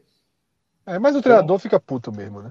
Eu sei que fica puto se fosse continuar. É. Eu, tô, eu, só tô, eu só tô, isso, eu é. tô falando. Nem para o Rodolfo, nem para você. Eu tô é, falando assim, mas uma visão na... geral de que assim, que é, ele, ele tá falando dele... algo que. É, eu acho que na cabeça dele é. Ela parte muito mais de, pô, não é um gol de bola parada que, além do mérito do cruzamento e de, dos cabeceadores, é, você tem o, o, largar da jogada, né? É, cobrando, sobretudo isso, mas veja só, muito mais que está cabeceando do que está cobrando. A, a, a, o largar da jogada tá fala, é o cruzamento, né? Não, é, não, a defesa que parou. A, defesa do Náutico para. No ah, momento que eu estava falando em relação ao cruzamento, que nesse sim. momento era uma, das, era uma das melhores, nesse momento, talvez seja, talvez não, é uma das melhores cobranças da segunda divisão, pô. Não, eu acho que é a melhor, indiscutivelmente. O que eu acho que, E aí tem. Mesmo nesse aspecto existe o mérito do cobrador, mas o que acontece é. E aí eu tomei o cuidado de ver esse lance no intervalo, porque foi a impressão que eu tive, mas Juba ele se posiciona de uma forma que você não sabe se ele vai tentar direto em gol. O gol é isso. Improvável. Era improvável, mas era uma Eu achava que era chute. Eu, eu achei improvável, mas existia. A gente vê na, no. O Sport tá chutando um pouco. Eu acho que essa é aquela finalização que só, meu irmão, para desafogar para o time dar uma, dar uma chegada. Eu achava e que a soma dessas opiniões, né, de Fred neutro, você num lado e eu no outro, mostra que era totalmente inconclusivo. Mas eu achei que, é, assim, tava tanto, tanto para um lado quanto para o outro, tinha essa possibilidade. E ele foi inteligentíssimo de que ele corre como se ele fosse bater e no último momento ele desacelera para cruzar. E aí gera uma confusão absoluta, absoluta na zaga do que é que vai vir, mas é. não justifica o parar da defesa. Porque a barreira está ali. Se ele bater em gol, a barreira está no papel dela. Então a defesa tem que continuar progredindo. Isso. E aí, nesse momento da desaceleração, Thierry continua, João Paulo para e é suficiente para ele cabecear livre. E ele sobe sozinho, pô. É. Sozinho, livre, livre. Direciona, bota o Mas, peso na bola. É. Então é isso. Valeu, Rodolfo. Valeu, Cássio. A gente fecha aqui essa primeira parte né, do programa. Temos Léo e Minhoca já na agulha, tá? E enquanto a gente faz a transição, para não, que não precise Minhoca pedir os likes, tá? Deixem os likes aí, porque agora a gente analisa Cuiabá 0, Ceará 0, tá? Pelo placar, eu diria que a gente vai seguir aqui no nível técnico num jogo de, de poucas coisas. Imagina. Mas o treinador chegou agora, pô. diferente. Não, sim. Esse, esse Caiu para cima demais. Caiu para só não vai ter, só não vai ter um enredo de pressão do treinador. Rodolfo, Cássio, brigadíssimo, tá? Bom eu finalzinho de sábado aí para vocês. ao comentário de Felipe Oliveira, pô, muito bom. Fortaleza apagou a luz na tua casa. Verdade, verdade. Perguntaram, perguntaram se faltou, se eu não paguei a conta da energia. Eu preferia, viu? Porque eu aqui eu tô gastando combustível e combustível não tá caro, não. Cássio silencioso. Valeu, boa noite, pessoal. Bom programa. Não, era que tá dentro do carro, mais tranquilo. Boa noite aí, galera. Isso. Vou acompanhar de longe. Antes, antes a energia tivesse cortado aqui. É pior, eu tô gastando combustível.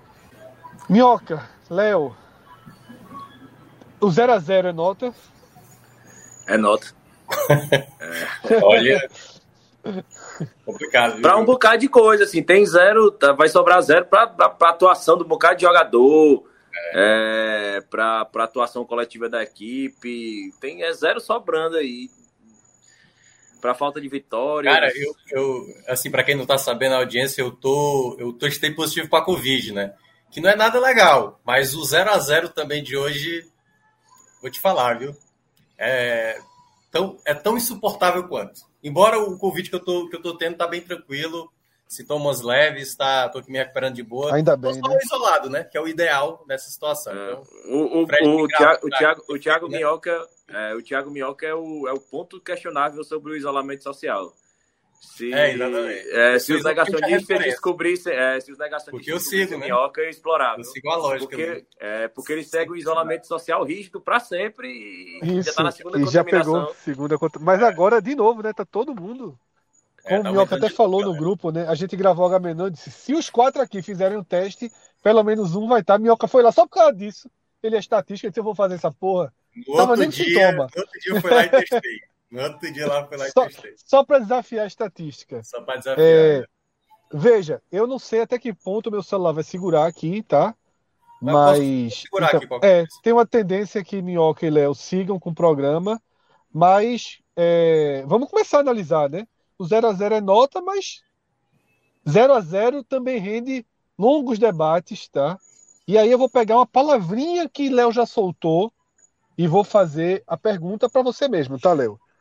A primeira pergunta para abrir. A gente vê o Ceará num misto de sangria estancada mais escassez de vitórias, né? Como é que esse 0 a 0 ele se soma nesse momento?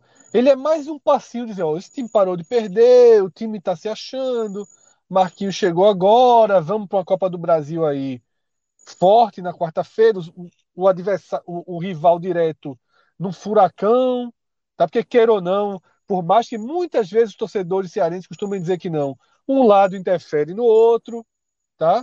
Você está somando o, seu, o pontinho com o seu adversário lá embaixo, pegando fogo, dispensando jogador, é diferente, né? Então, como é que a gente chega, como é que a gente faz a primeira leitura do impacto desse resultado, tá? Nesse momento, solid... degrauzinho de solidez ou incômodo pela ausência de vitórias?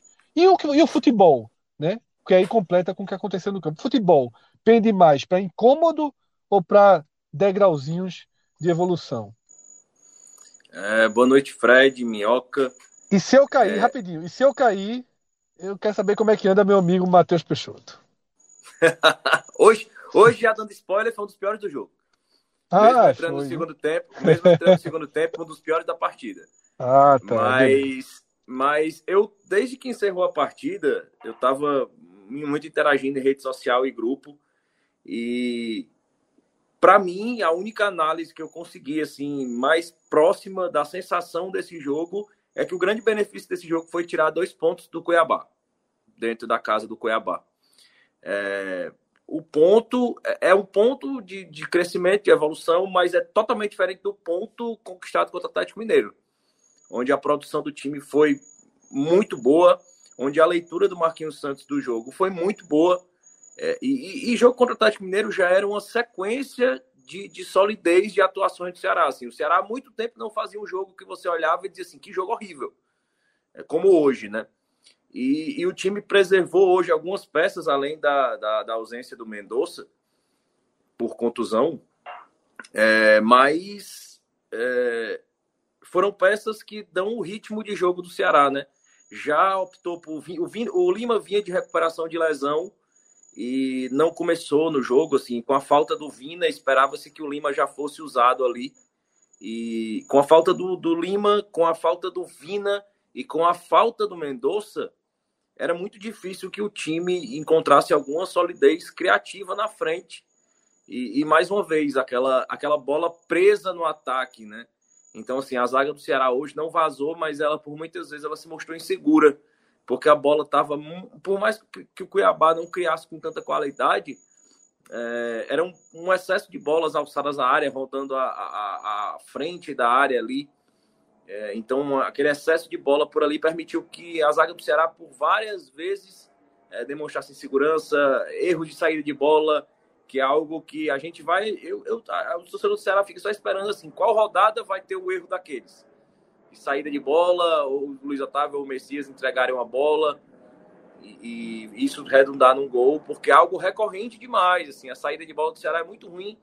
O, o João Ricardo não é um goleiro que sabe trabalhar com os pés, então, vez por outra, ele, ele demora um pouco com a bola e quando faz reposição, faz a reposição na altura baixa. Não tão algo tão notório quanto a do Vinícius no meio da, no meio da semana, mas algo que incomoda muito o torcedor, né? O forte do Messias, o Luiz Otávio, a gente já repetiu isso aqui várias vezes, não é a saída de bola e com a ausência do Vina, e o torcedor do Ceará está se tá, tá tendo uma, uma, uma aula muito didática sobre quando reclama do Vina, assim.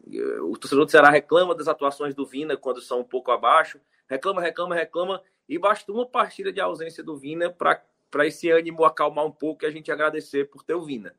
Porque o Vina jogando mal, ele faz a bola rodar ele acha o espaço, ele faz os outros atletas crescerem na partida. E sem o Lima, e sem o Vina, e sem o Mendonça, é, nem o mais otimista de torcedores imaginavam uma criação ofensiva de qualquer qualidade. E somado ao fato de que as nossas esperanças foram iniciadas com Eric e Yuri Castilho, eu não falo nem nossas esperanças, né? O time começou com essas peças que eu duvido muito que tenha qualquer torcedor alvinegro que tenha algum tipo de esperança com essas duas peças. Assim, é, o Eric é um jogador que, que já parece uma coisa implicância, mas ele é nulo. Assim, ele é nulo, ele, ele não consegue vencer num contra um, é, ele não ele não tem a capacidade de virar um jogo. Ele dá um passe, sempre passes laterais de dois metros e assim, muito na fogueira. E eu acho que o time ficou muito penso, insistindo ali pelo lado do Eric por muito tempo na partida. E o Yuri Castilho também, apesar de, de ter se esforçado, de ter feito aquela pressão ali na saída de, de, de jogo do, do, do Cuiabá, é, é, ofensivamente foi uma peça nula. Mesmo jogando aquela aberto ali como ponta, é, mas foi mais uma peça nula, o que tornou o ataque do Ceará hoje algo sem produção alguma. E dependendo muito, o Kleber também exercendo abaixo das outras partidas que vinha fazendo, mas sendo útil, assim, sendo a peça de ataque que ainda conseguia produzir alguma coisa naquela pressão ofensiva. O Kleber tentava sair da área, às vezes, assim, até prendia a bola demais e conseguia conduzir bem a bola em alguns momentos ali, bem isolados, mas foi quem conseguiu ainda produzir alguma coisa por algum momento. Mas o, o jogo, eu acho que teve um pouco, poucos recortes de futebol no jogo, assim, até os 10 minutos ali, 15 minutos, é, houve um pouco de ímpeto ali do Cuiabá, mas nada também muito que levasse muito perigo. O Ceará também tentando sem qualquer inspiração. E o, o trechinho final ali da partida, os dois times é, satisfeitos ali com o empate, mas se apertar um pouquinho eu conseguir chegar, de repente eu faço um gol. Então era aquela coisa do, do, do boxe, né? Quando o, o, o, boxeador fica encurtando a distância com aquele jabzinho assim, curto. Era tipo isso, os dois times ali, todos estavam com medo de deixar o queixo ali entrar um e cair no chão, mas ao mesmo tempo eles ficavam que eu vou aqui, se der e entrar aqui o meu golpe, eu, eu derrubo eles. Então foi muito isso. Eu acho que na reta final o Ceará não conseguiu ser, levar um perigo um pouco maior ao Cuiabá, justamente pela falta de posicionamento hoje de, de de compreensão do próprio Matheus Peixoto. Porque no segundo tempo, com a entrada do Nino, e assim, é, até para deixar mais claro o desenho do jogo que eu estou trazendo. Foi um jogo tão horrível que a gente conseguir traçar uma linha do tempo dele até até complica a explicação do que foi o jogo, o comentário.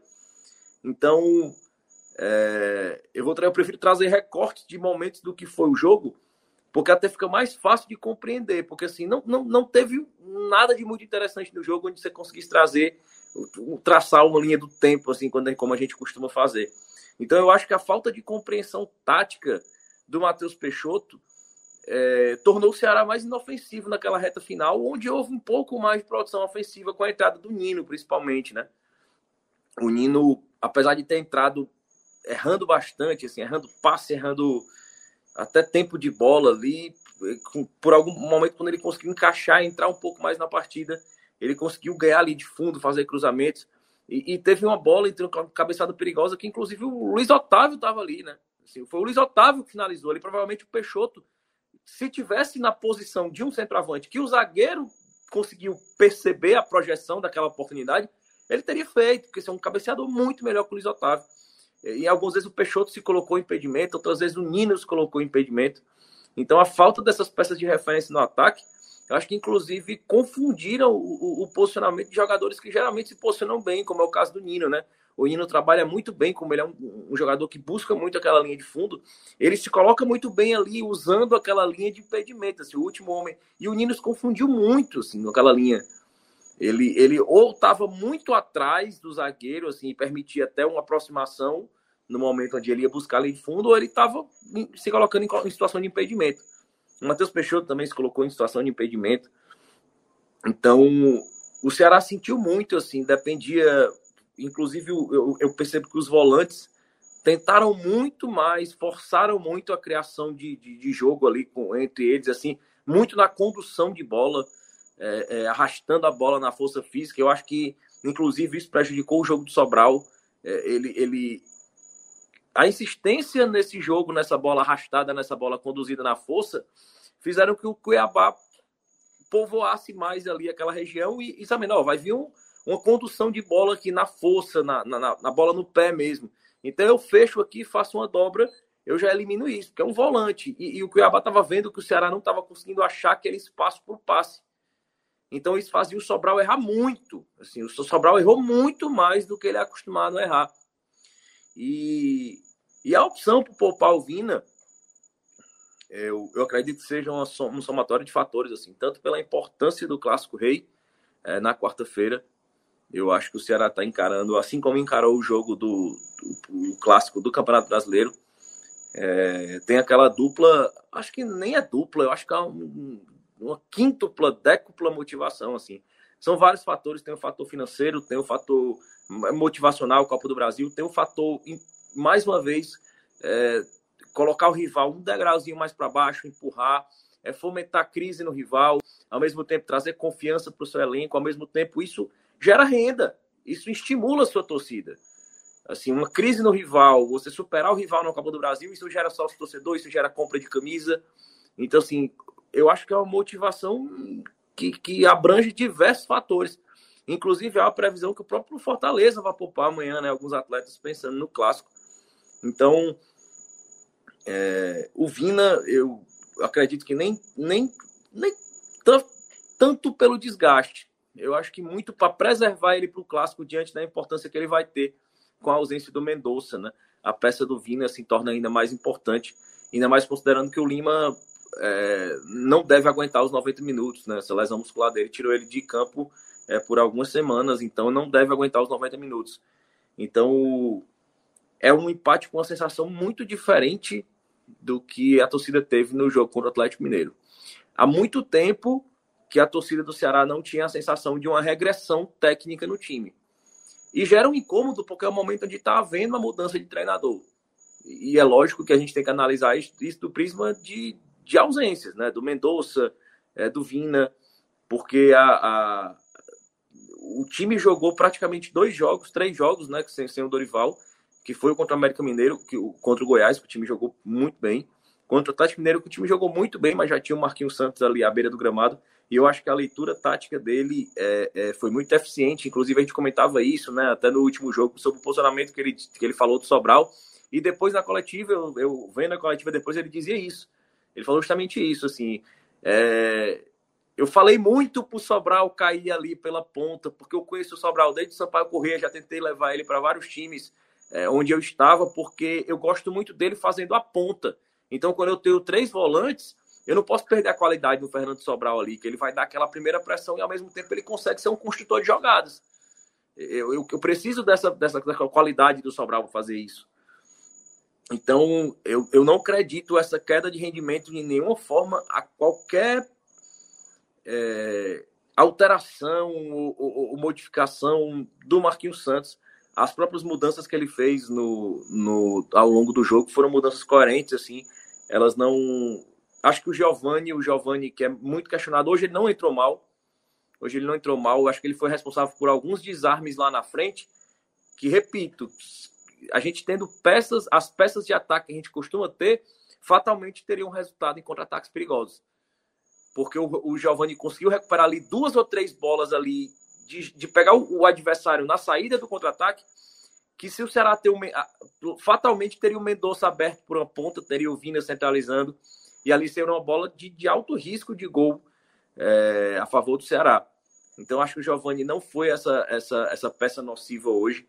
Eu acho que o Eric, por sua nulidade hoje, é, e o Ir Castilho é, reforçam a, a, a, importância. Assim, o torcedor do Ceará é, foi um jogo onde foi muito sintomático a necessidade e a importância da janela que o Ceará precisa fazer no, no, no meio do ano. Assim.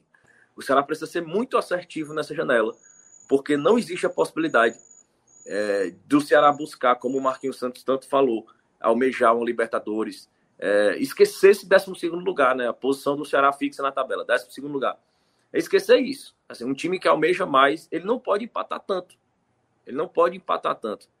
É, e os empates que em outros contextos seriam bons, eles se tornam negativos pela, pelo excesso de empates em casa. O Ceará vem, vem é, com excesso de empates em casa e, e assim, é diferente e a torcida vinha fazendo claramente essa diferença entre os empates da era Guto Ferreira em 2021. Ah, o Ceará, na época do Guto, tinha uma sequência de invencibilidade enorme, né? Com esse jogo, o Ceará chega a 12 partidas de invencibilidade, são nove partidas sem derrota no Campeonato Brasileiro.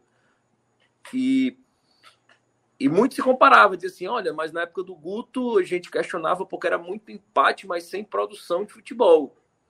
E nesse se dizia, ó, o Ceará está empatando, mas está produzindo, está jogando bola, está performando.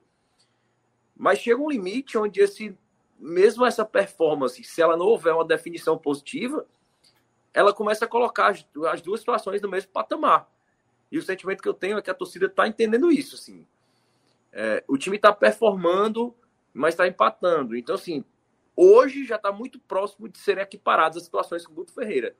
Se não continuar performando, mas definindo os jogos, a situação vai gerar um incômodo semelhante ao que gerava a situação do Guto Ferreira. Do Guto Ferreira. E, e a importância de, de, de saber agora rodar peças, e, e para isso o Marquinhos Santos vai ser fundamental. É, e, e, a forma como ele vai conduzir o time até essa janela de, de, de, é, de abertura para contratações vai ser muito importante. É, daqui a um mês. O Ceará tem um mês aí E, e, nesse período vai ter jogos decisivos, né? Tanto pela Copa do Brasil como pela Sul-Americana. Então é um período, vai ser um período de, de extrema é, tensão, jogos extremamente decisivos e de um, um poder catastrófico ou mágico para decidir as, as aspirações do Ceará para a temporada. Assim. São jogos com poder decisivo e de mexer com o ânimo da torcida e do elenco de forma positiva ou extremamente catastrófica. Então, assim, é o momento de o Ceará estar tá levando isso extremamente a sério. É, motivo pelo qual fretou, assim, gastou quase meio milhão de reais. Né? O Ceará foi para Cuiabá em um voo fretado para já retornar para a capital logo após o jogo e, e, aumentar um dia no tempo de preparação para esse clássico rei que é na quarta-feira. Então o Ceará vai, vai ter praticamente um dia a mais que o Fortaleza para se recuperar, né? Já que o Fortaleza ainda joga amanhã e o Ceará já vai estar tá voltando hoje, né, para a capital e para esse jogo de quarta-feira. Então, assim, isso mostra o quão o Ceará está levando a sério esse jogo. É, repito, reforço, assim, não acredito que, que isso de alguma forma tenha pesado contra é, a boa impressão que o Marquinhos Santos deixou. Eu não. O único comentário, a única a vírgula que foi colocada foi que por muitas vezes se ouvia ele falando volta, volta, fecha, fecha, fecha. E isso foi interpretado por alguns torcedores como se fosse um conformismo com o empate. É, olha, empatando tá bom. E eu não, eu não enxerguei por esse prisma, analisando junto com o contexto do jogo contra o Atlético Mineiro. Porque no jogo contra o Atlético Mineiro, que era um adversário mais complicado em casa, o Marquinhos Santos em nenhum momento se mostrou satisfeito com o empate. Ele estava sempre buscando ganhar, buscando ganhar, buscando ganhar até o final do jogo. Então não faria sentido que contra o Cuiabá, um adversário direto, um time, um time com menor poder de, de qualidade, de, de definição, ele fizesse isso. Eu acho que o volta, volta era mais no intuito de ó, recompõe, não dá espaço voltando para aquela, aquela analogia que eu tinha feito com o boxeador. É, é, você ali trocando ali posição, encurtando a distância, mas sem, sem se expor tanto. Então foi mais ou menos essa leitura que eu fiz do péssimo, horrível, indigesto jogo de hoje. Pois é, Léo. Eu, eu também eu tenho um, um, pensamento um pouco parecido, embora eu discorde de algumas coisas, assim, porque assim eu entendo o torcedor que possa ter imaginado um certo conformismo a gente não viu o Ceará. Eu acho que foi a pior partida do Ceará, talvez, assim, jogando fora de casa. Porque o Ceará, todos os jogos que jogou como visitante nessa Série A, tinha uma postura diferente, né? Tinha uma postura diferente. E aí eu vi gente alegando, ah, tá pensando no clássico da quarta-feira, é, o time não entrou tão empenhado, faltou ali o último terço, né? Dos jogadores que praticamente. Por exemplo, o Kleber talvez tenha sido o melhor jogador ali do setor ofensivo, que mais se movimentou, brigou, roubou muita bola né? Tentou construir algumas jogadas, ele tentou cruzamento na área no primeiro tempo. E faltou mais do Castilho, embora o Castilho, né, se esforçou bastante taticamente, eu acho que ele foi importante. O Eric, curiosamente, a melhor jogada do primeiro tempo do Ceará foi a primeira vez que o Eric pegou uma bola, fez a jogada por dentro, deu ali no, no, no Pacheco, e o Pacheco finalizou a bola na trave. Foi a única jogada mais palpável, digamos assim, ou mais concreta, realmente efetiva do, do Eric na partida, porque seguiu ali naquela mesma lógica de ou sumido da partida ou quando pega a bola praticamente não consegue criar nada muito substancial, né? Uma jogada muito ou pô, lá vai a bola de novo para ele, para ele fazer uma jogada mais perigosa. Então o Ceará, de uma certa maneira, eu senti dois tempos. No primeiro tempo foi um jogo sem muita, assim, na verdade, o jogo, o jogo por completo, né? Mas no primeiro tempo a gente viu isso de uma maneira mais essa trocação, como você falou, do boxe mais leve, entendeu? Assim, quase ninguém criando tantas chances. Era as equipes prevalecendo. Eu acho que o Ceará se comportou muito bem, da defesa para o meio. Isso que você mencionou, os volantes tiveram que ter uma, uma função muito mais redobrada de construção, algo que os pontas, nem Yuri Castilho e nem Eric cons conseguiu produzir.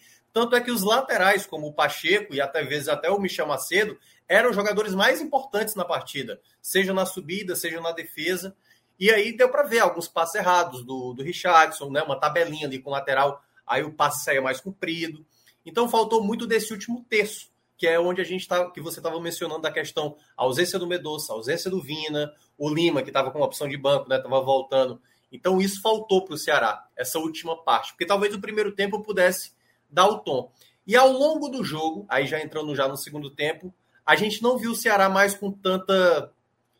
Assim, não que tenha apresentado isso no primeiro tempo, mas não deu para ver o Ceará, no, o jogo nos 90 minutos, com tamanho interesse, assim, ó, aquela vontade do que a gente viu, por exemplo, contra o Goiás, do que a gente viu contra o Palmeiras, contra a gente... enfim, as part... a do Palmeiras é, enfim, né, tô pegando aqui foi a melhor partida do ano. Mas em tantas partidas boas que o Ceará fez fora de casa, faltou um pouco mais isso. Parecia que era um time, e por isso que, em certa parte, eu concordo quem tem esse pensamento do, do conformismo. Teve momentos que o João Ricardo estava demorando para bater o tiro de meta, o 0 a 0 estava ok. E eu até entendo, tudo bem, não é que o 0 a 0 é péssimo, mas também não é bom, né? Porque o Cuiabá eu considero uma das equipes mais fracas. Mas no segundo tempo ficou uma trocação, essa trocação que você falou do box, um pouco mais arriscada. Teve momentos ali que gerou uma situação perigosa para o Ceará. Essa jogada, por exemplo, que você falou do Nino, né? O Nino, aliás, realmente entrou muito mal. Na primeira bola dele, a primeira bola dele, ele perde a bola, gera um contra-ataque para o Cuiabá. Na segunda, ele também acaba fazendo uma falta, ele, ele estica demais a bola e quando vai tentar chegar na bola, já chega atrasado, tomou um amarelo. Aí depois é que ele começa a fazer algumas jogadas. Então... Não, é antes disso, antes disso ele ainda erra, assim, um contra-ataque, aí ele deixa a bola Isso. correr demais e perde a jogada. É, exatamente, deixa escapar e quando ele vai tentar pegar, já chega atrasado e acaba tomando o amarelo. E no segundo tempo, faltou, assim, aí é onde entra isso que você também mencionou, que é muito importante linkar. Ele começou a partida com Eric e Yuri Castilho, os dois jogadores mais abertos. Não tinha opção, a não ser que você colocasse o David ali, o garoto, poderia ser uma tentativa, mas você não tinha nenhum jogador com essa característica no banco, que é o grande problema que a gente já vem falando aqui há algumas semanas, que o Ceará precisa ir no mercado daqui a um mês, tem que ter jogadores com essa característica. Porque faltou, aí colocou o Lima, você deu mais criatividade no meio de campo, mas faltava um jogador mais agudo, um jogador mais agressivo. Tanto que ele segura mais o Yuri Castilho, por um tempo para ver se conseguiria produzir, mas faltou. Faltou. O Eric é um jogador que é esse jogador, mas não consegue produzir jogo, jogadas ofensivas, sabe? Objetividade é o que falta às vezes no, no Eric, principalmente também ser um jogador mais dinâmico na partida. E aí foi o, o, grande problema, porque no segundo tempo o jogo ficou aquela trocação, e aí, já concordando com você com essa fala, é, porque eu, eu, tô, eu tô ali no, no copo no meio, né? então, meio vazio ou meio cheio. Eu concordo. Meio cheio, meio vazio, não. O copo meio-meio. É, no meio-meio. Porque deu para entender essa fala do, do, do, Marquinhos, que era falando fecha, fecha, fecha, porque o jogo teve um determinados momentos que poderia se perder ali e se tornar uma derrota, né? Teve a saída errada do Luiz Otávio. O Luiz Otávio estava muito bem, mas o Messias, em dois momentos, teve que bloquear chances claras que quase aconteceu. Numa delas foi essa falha do Luiz Otávio. Teve outro que a bola bateu, eu acho que bateu no Luiz Otávio, a bola sobrou ali, a defesa teve que tirar. Então teve momentos, e também aconteceu isso para o Ceará, né? E, e, eu acho que foi no primeiro tempo, uma, foi até do, do Kleber. O Kleber ia aproveitar e o zagueiro do Cuiabá acabou tirando ali na pequena área. É, teve muito aquela bola ali que ficou pairando na área, né? E o Cuiabá estava um pouco mais animado, estava com mais sede no final do jogo e o Ceará segurando um pouco mais. Então, acho que o, o grande porém da partida do 0 a 0 foi isso. Eu entendo porque é exatamente aquele jogo onde, ah, são nove jogos sem perder na Série A. Verdade, nove jogos. Só que desses nove jogos, sete são empates, né? Você não dá um salto na sua pontuação. Você até dá um salto na colocação porque tá aquele engodo, né? Porque parece o Ceará estava em 15, empatou e já saltou lá para décimo colocado, mas possivelmente vai perder posições. Tá achatado. Eu acho que o Santos empatou, deixa eu só dar uma olhada aqui. É, empatou com o Red Bull Bragantino. Eles foram para 18 pontos, por exemplo. O Ceará tá com, tá com é, 16, né? Então, é, ainda está muito próximo, Santos e, e, Bragantino, por exemplo. Então, é um campeonato, como eu costumo falar, ele não dá ponto de graça para ninguém. Então, se você joga mais ou menos sem mostrar um grande futebol, e o que foi, e foi a partida de hoje, a gente teve mais de 20 finalizações na partida, uma certa para cada lado, e o Ceará ainda conseguiu colocar uma bola na trave, né? Que foi a cabeçada do Luiz Otávio em direção ao gol, e um chute de fora da área fraquíssimo do Cuiabá. E o resto foi só possibilidade de quase, que cada defesa conseguiu tirar a bola na área. Então não foi uma grande partida, não foi uma grande atuação, não foi uma postura muito boa do Ceará em campo, mas ao mesmo tempo mostra algumas vamos lá, é, algumas dependências do Ceará, né? Como realmente a gente estava citando, o caso do Medoça faz muita falta, né? Porque ele basicamente nos últimos gols era só ele que vinha fazendo. O próprio Vina, por exemplo, era um jogador que pudesse ser útil. E acho até o Marquinhos chegou a falar na coletiva, né? Ele não mencionou que foi assim, e aí vou acreditar na palavra do Marquinhos, pode, pode não ser verdade. Ele falou que ele estava próximo a sofrer uma lesão, por isso que ele foi poupado hoje. Se essa foi a justificativa, realmente fez certo, porque o clássico também no meio de semana ele é muito importante. Mas o jogo da Série A também é muito importante. Então, se essa foi a justificativa, correto. Agora é o grande problema do setor ofensivo, onde você não tem tantas peças. Quando o Ceará perde Mendonça, você não tem o Lima nas melhores condições e você não tem o Vina também, aí praticamente o Ceará, E, mesmo pior, e o volante de maior construção ofensiva não estava jogando, o Richard, né? Um jogo pra, era um jogo para passe, para bola longa. E a gente tinha os dois volantes da gente que carregam mais a bola no pé. Não tinha o passe do Richard, né? Ou até mesmo, Léo, uma coisa que falta ao Ceará, né? Que é um volante que chuta bem de média distância às vezes. O Sobral é o que mais tenta, e o Sobral não é um grande finalizador de média distância. Às vezes falta um jogador com essa característica. Para você ter uma opção, tipo, cara, o jogo tá amarrado, tá difícil, bola parada não, não, tá dando certo, nem jogada com bola rolando, e aí um chute de fora da área poderia ser uma alternativa. E não tem, pelo menos no perfil, né? O Giovanni é um jogador que carrega, e aí já vou discordar de novo de você. Eu acho que ele fez essa primeira parte que você mencionou. O lado bom do Giovanni é, o Giovanni recuperou muita bola, mas o Giovanni também ele errou muito passe. Ao recuperar a bola, ele errava muito passe. A jogada que ele dá o passe pro pro, pro Peixoto, né? O Peixoto estava até impedido, a bola volta para ele de novo. Tudo bem, o lance já ia ser anulado. Mas ele volta, ele dá uma dá um cruzamento assim meio feio, a bola vai direto para a linha de fundo e, e a gente viu isso com certa frequência, não só com ele, mas com outros jogadores. Eu então, faltou um pouco mais de inspiração. Teve muita ali, correria, correria, correria, mas realmente não foi um futebol tecnicamente bem apresentado da equipe hoje, que eu acho que impactou muito nesse 0 a 0 Então eu entendo aquele torcedor que é mais está mais frustrado, né? Eu acho que ele, ele fica mais ressabiado com, a, com essa questão até do Marquinhos Santos, que teve 2 0 a 0 como você bem falou. O 0 a 0 do, do Atlético Mineiro, um cenário mais positivo. Acho que até a torcida aplaudiu muito a equipe no jogo passado, né? Deu para ver todo o incentivo. Mas que nesse 0 a 0 agora, o cara ficou tipo, ei, cara, como é que vai ser isso, entendeu? Porque ali, na última troca, quando ele coloca o Lacerda, por exemplo, aí eu acho que eu entendi, talvez, o cara que tipo, ei, vai botar para fechar o time e vai acabar tomando um gol. E aí, na cabeça do cara, bota um zagueiro é porque eu tá com medo, quer empatar, e o empate tá, tá de ponta mãe. O que, eu, o que eu não concordo. Mas eu acho que faltou um pouco mais de ímpeto, mais concentração e faltou também qualidade, que é o, o principal ponto. Não tem nada do que a gente vai falar aqui que não vai esbarrar nessa questão da qualidade ofensiva. Se o Ceará já, já tinha uma dificuldade antes para ter esse jogador, o Kleber, por exemplo, né, que é um, um jogador que, é, que tem acertado muito mais vezes, faltou um outro jogador que, sabe, tivesse um entendimento melhor ali com ele, porque ele recuperava muita bola para um contra-ataque e aí faltar. Por exemplo, eu achei o Michel Macedo muito mais participativo, efetivo na construção do que o, o Erg pela direita, do que o, o, Ico, o, o Yuri pelo lado esquerdo, às vezes também, às vezes até sumindo do jogo. Então, acho que o principal ponto foi esse: foi faltar qualidade nesse último terço, onde você poderia, mesmo com o jogo abaixo, construir uma possibilidade né, de, de chance de gol, que foi muito raro. Né? Foi um jogo realmente com pouquíssimas chances claras. E o 0 a 0 para mim, de maneira, de maneira justa. Né? O Ceará realmente agora vai para aquele jogo chato que nunca é fácil.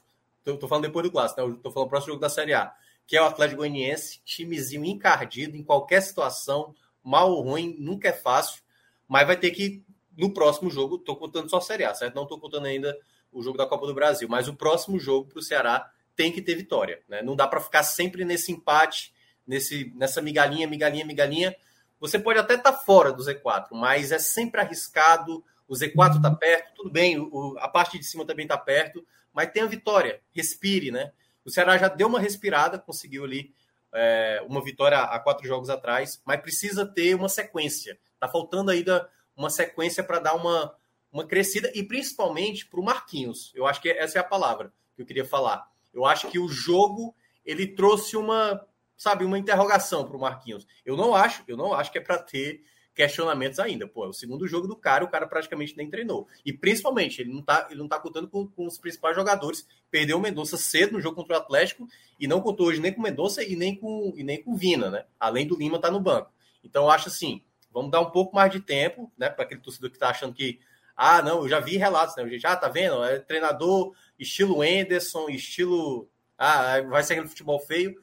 E, e, é calma. Vamos ver os próximos jogos. Eu sempre sou da cautela, seja para elogiar, seja para criticar, mas vamos precisar de mais jogos para saber se o Ceará tem um pouco mais de evolução como time, né? Agora vai ter esse clássico aí do meio de semana na Copa do Brasil, que obviamente também tem, tem as suas respostas também para esse duelo. É, eu vou dar continuidade aqui, né? Já que agora somos só nós, né? Léo, aí eu queria saber de você, antes, antes da gente entrar também nessa questão dos destaques, teve uma, uma, um momento da partida que eu senti que o Ceará ele ele estava um pouco mais, como eu estava dizendo, estava um pouco mais apático, parecia estar um pouco mais desconectado com o jogo. Você achou que, assim, das trocas que ele fez, porque, como eu estava citando, né? Ele não tinha muita peça ofensiva. Ele, por exemplo, teve que colocar o Nino para jogar como um cara, um ponta direito ali naquela situação. Você teria feito algo diferente? Assim, você acha que o Baquinhos tinha alguma outra opção para fazer esse Ceará ser um pouco mais ofensivo, com mais qualidade? Ou praticamente o que o Marquinhos fez era o, o possível? Porque você não viu o Ceará evoluir tanto, né? Como você citou. O, entrou o Peixoto, o Peixoto ficou mais impedido do que participando de jogo, né? Então, mal posicionado, recebendo muita bola ali e reclamando e tal, a gente não viu muita participação direta. Você acha que o Marquinhos poderia ter conseguido incrementar mais, dado as dificuldades que ele hoje tinha na montagem para esse time de hoje? Ou poderia, por exemplo, ter feito diferente, guardar ali o, o Yuri Castilho, só começar com um e começar, quem sabe, com um outro meia, começar com outro jogador? O que é que você pensa sobre esse, esse Ceará que poderia talvez ter melhorado, que o Marquinhos pudesse ter pensado? É como, como você bem destacou, Mielka, a ausência, a falta de tantas peças importantes dificultam inclusive as mexidas no banco, né? Eu não, eu não vejo algo que ele poderia ter feito.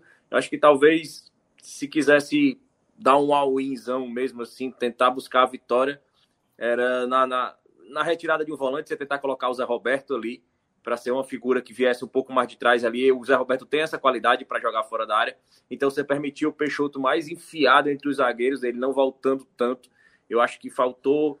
Eu acho que até pela necessidade de estar tá, tá sem algumas referências, sem o Mendonça, o jogador da qualidade do Mendonça aberto, sem ter o Vina ali centralizando, eu acho que o, o Peixoto foi obrigado a voltar mais. assim. E eu acho que essa falta de, de noção tática dele na partida dificultou muito que ele fosse uma referência, que é o que se espera dele, porque ele nem era uma referência, ele nem era uma peça tática na marcação, ele nem era uma peça tática na construção, ele era uma peça que simplesmente ocupava o espaço, se colocando em impedimento ou, ou confundindo ali na hora da criação com o Lima. Então, talvez, de repente, se ele quisesse dar realmente uma. eu, vou tentar ganhar esse jogo. Então, assim, tirar um dos volantes, colocar o Zé Roberto, é, é, seria uma opção. Mas aí também é, é muito. Você achou, assim, só uma dúvida. Você achou que a saída do Sobral foi justa? Você teria eu feito so, essa? Achei o Sobral Porque eu vi gente questionando mal. sobre essa questão. Ah, não, eu teria mantido o Sobral. Mesmo errando hum. alguns passes, eu teria mantido o Sobral. Não, eu não teria, não teria mantido o Sobral hoje, eu não teria mantido o Sobral, porque ele estava muito mal na partida. Assim. O Sobral já estava errando passe. Então, assim, se é um jogador que é uma, uma segurança defensiva do Ceará, e se é um jogador que ofensivamente ele contribui arrastando a bola e ele tá errando passe, ele tá perdendo bola e cedendo contra-ataque, ele tanto deixa de ser uma peça funcional e passa a ser uma peça nociva. Ele tanto perde a qualidade principal dele e ele ainda traz uma arma para o adversário, que é o contra-ataque. Então, naquele momento, eu achei a, tirada, a retirada do Sobral importante.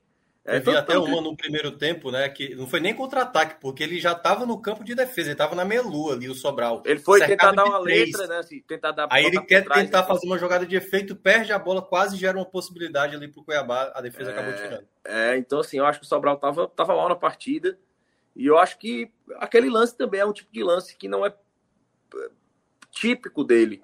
Eu acho que é um tipo de lance que ele tentou ali, deu errado ali, de certa forma já abala a confiança do jogador, quebra a confiança porque é um jogador que é, claramente detém a confiança do Marquinhos Santos. Assim, foi um jogador que foi convocado para dar entrevista coletiva e ele falou isso. Assim, ele assumiu a voz do grupo naquele momento e ele falou: olha, o grupo comprou muito a ideia do Marquinhos Santos. É, o grupo chegou para ele disse que estava fechado com ele assim que ele chegou. É um jogador, é um, é um, foi, um, foi um treinador que chegou e vestiu a camisa, é, agitou com a torcida. E o Marquinhos Santos falou que me conhecia do Sampaio Correia. Então, assim, ele, ele aparentemente trouxe no Sobral um homem de confiança. E isso influencia, de certa forma.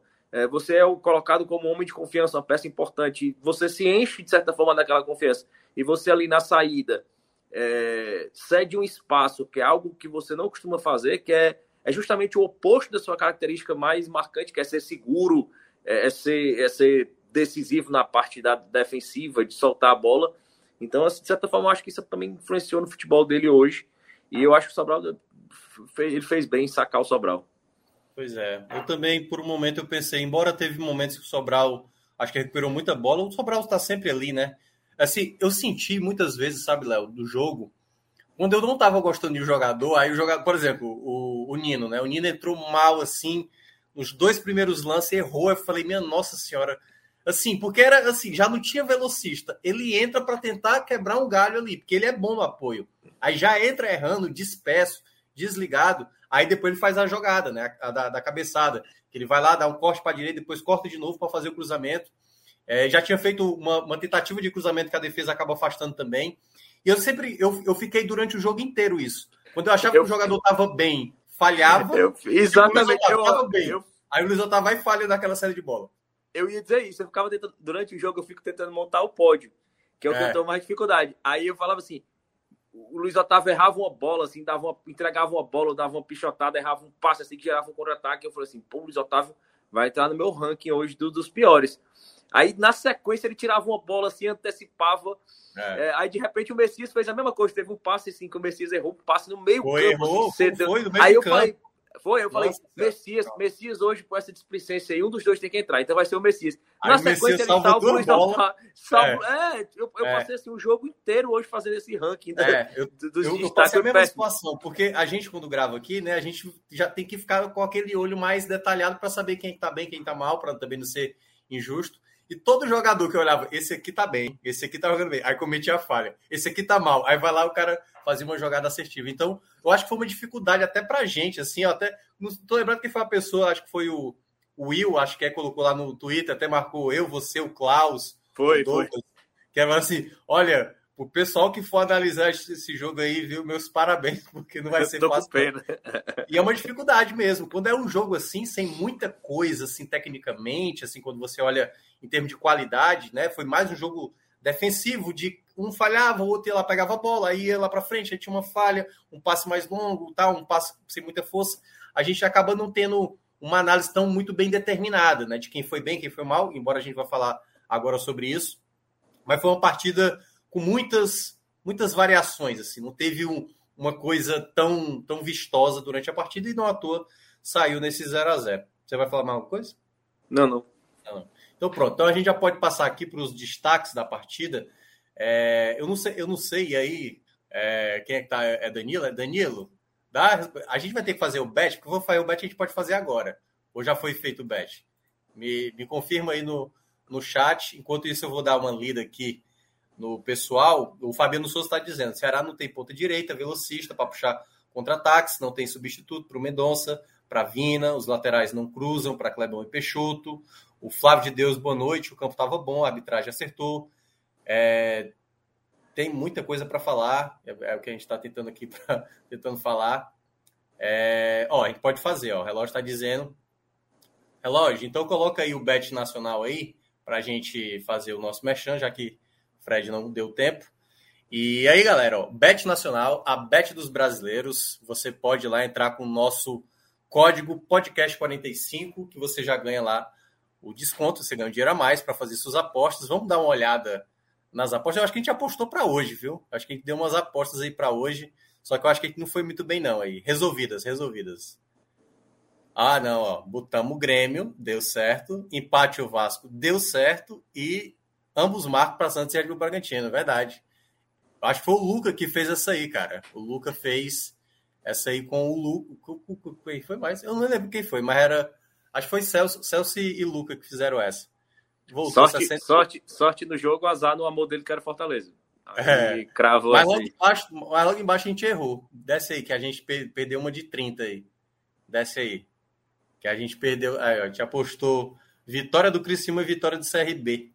E aí acabou dando empate do CRB com oito anos e deu Brusque ontem. Perdemos 30, mas recuperamos ali, né? 20, voltou 60, acabamos recuperando, ganhamos até mais, né? Perdemos 30 para ganhar 40 na Saldo foi positivo aí. Saldo foi positivo. Então, de certa tem, forma. Tem coragem de colocar no Leãozinho amanhã? Ih, rapaz. O negócio tá muito tenso lá para apostar. Mas vamos ver o que é que tem de aposta para amanhã. Domingo amanhã tem rodada completa, quase muitos jogos da Série A. Deixa eu dar uma olhada aí. Tem esse Atlético Mineiro e Flamengo bonito aí, viu? Pô. Atlético Mineiro que tá, na, tá no desespero, né? A torcida lá também deu uma chegada no Hulk. Não foi a lá Fortaleza, mas a pressão também tá alta lá para cima do Turco. O Hulk, o, o Hulk foi rival, né, que conseguiu a primeira vitória. Vai falar, mas eu tô achando que vai dar um empate esse jogo. Se eu fosse palpitar, né? Se eu fosse palpitar, mas eu acho aquele joguinho arriscado. Não sei se é o melhor jogo pra gente não. Qual o garantido aí que você acha que é? Ó, tem tem clássico também, tem o Atletiba, com o mando do Curitiba, lá no Couto Pereira. É... Fluminense e Havaí é uma boa, né? Fluminense e Havaí é uma boa. Confia nesse Fluminense? Não, do Diniz. É, aí, é, é, aí o Fluminense faz uma boa partida contra o Atlético. Na sequência, no jogo seguinte, ele perdeu para quem? Não, ele, eles ganharam de 5 a 3 do Galo, jogando Pô, pra caramba, seguinte... e nos outros dois jogos empataram. É. Perderam, perderam e empataram. É, não é garantido, não. Tem Inter e Botafogo, acho que o Inter. O Inter tá bem. Se eu fosse fazer, eu, eu faria um Fluminense Felipe. Inter e um Corinthians, não? Será que não fica legal, não? Aí, dá uma olhada aí. E Corinthians, bota aí. Tá pagando quanto? Bota 12, tá bom, pô. Tá. Mas você. a gente pode, pode ser um pouco mais cauteloso, que é tipo Corinthians ou empate, ou Inter empate. Porque eu acho que essas três aí são as mais fáceis. Entendeu? Mas tem que ver, é, ver quanto é que tá pagando Felipe Azevedo marca a qualquer tempo amanhã.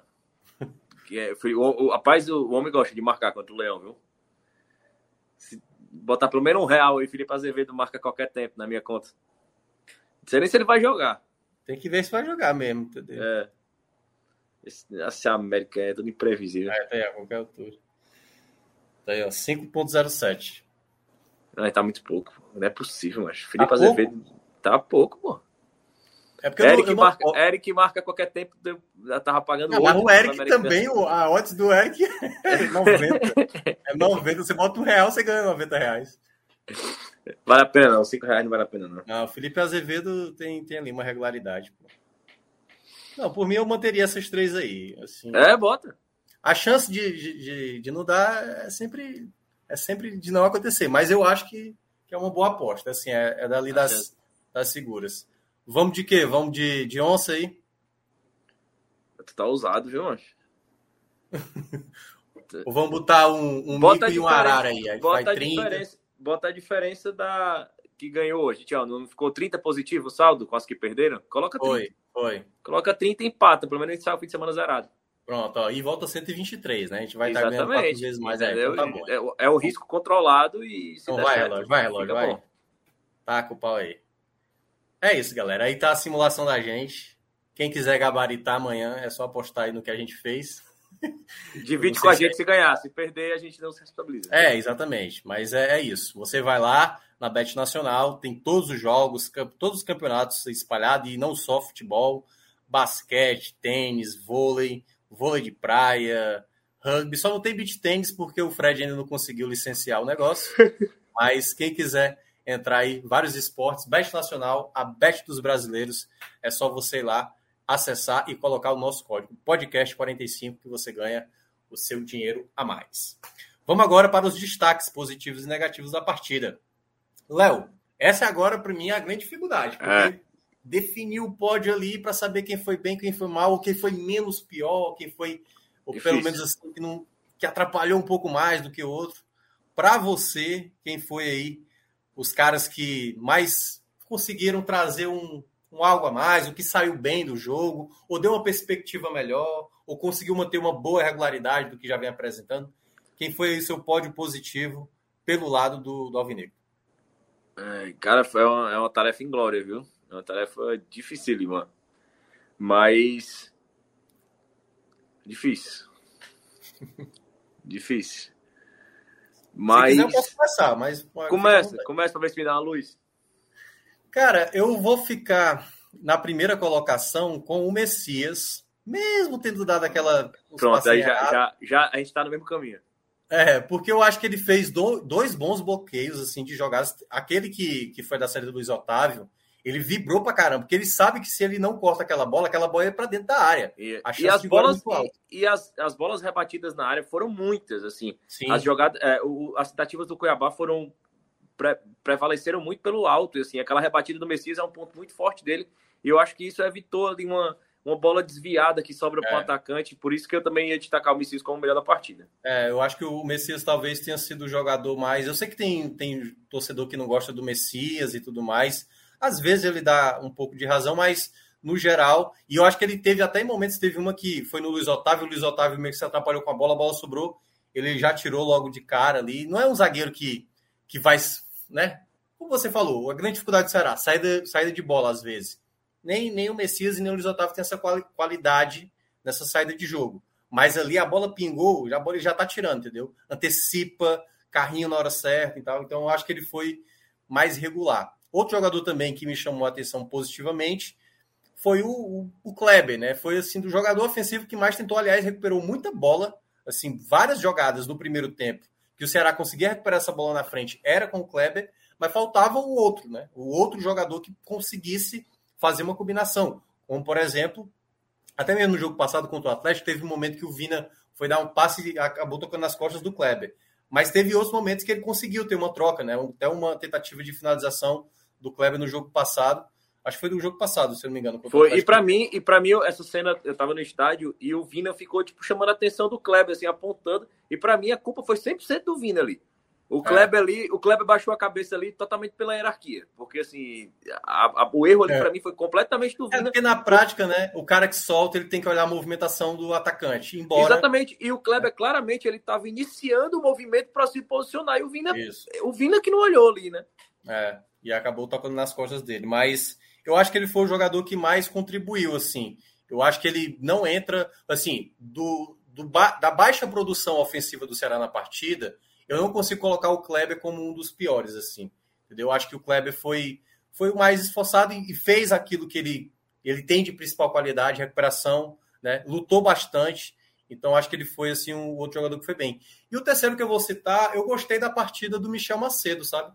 Embora Pronto. também tenha cometido algumas falhinhas. Tá igual, tá igual, não, tá, tá igual. igual. tá igual. Eu acho que o Michel Macedo me chamou a atenção assim, pô, ele foi bem regular. Muito regular, foi, a palavra foi preciso. É chegou bem ao ataque, tentou fazer algumas jogadas ofensivas. Claro, assim, na média geral, assim, talvez o desempenho desses atletas em, em outro jogo a gente poderia falar, não, foi ok, né?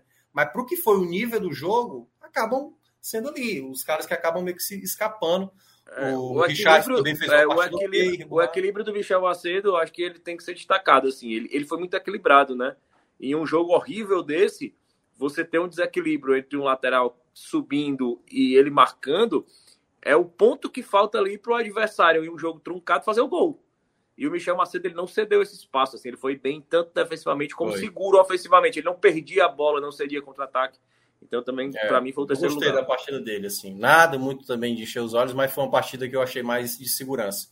É, e agora vamos falar, né? Assim, não sei se você tem outro nome aí fazer menção, mas ou já vamos pro pódio negativo mesmo. Não, não, o, o, meu pódio era exatamente esse. Eu acho que é, é, pelo, pelo lado do Kleber, é destacar que, para mim, o centroavante com a, com, com a característica do Kleber, em um jogo como o de hoje, é, onde as referências de criação do Ceará não, não existiram no jogo, ele fez o melhor que ele poderia fazer. Assim, além disso, ele poderia ter recebido um cruzar um escanteio na área e feito o gol de cabeça. Ele tentou dar uma assistência no primeiro tempo, quando ele pega a bola pela direita, tenta o cruzamento, o cruzamento sai um pouco fechado, mas você vê que ele teve a atitude de pegar a bola, fazer uma jogada de linha de fundo, cruzar para dentro da área, mas acabou não dando certo. Mas eu, eu senti ele bem empenhado.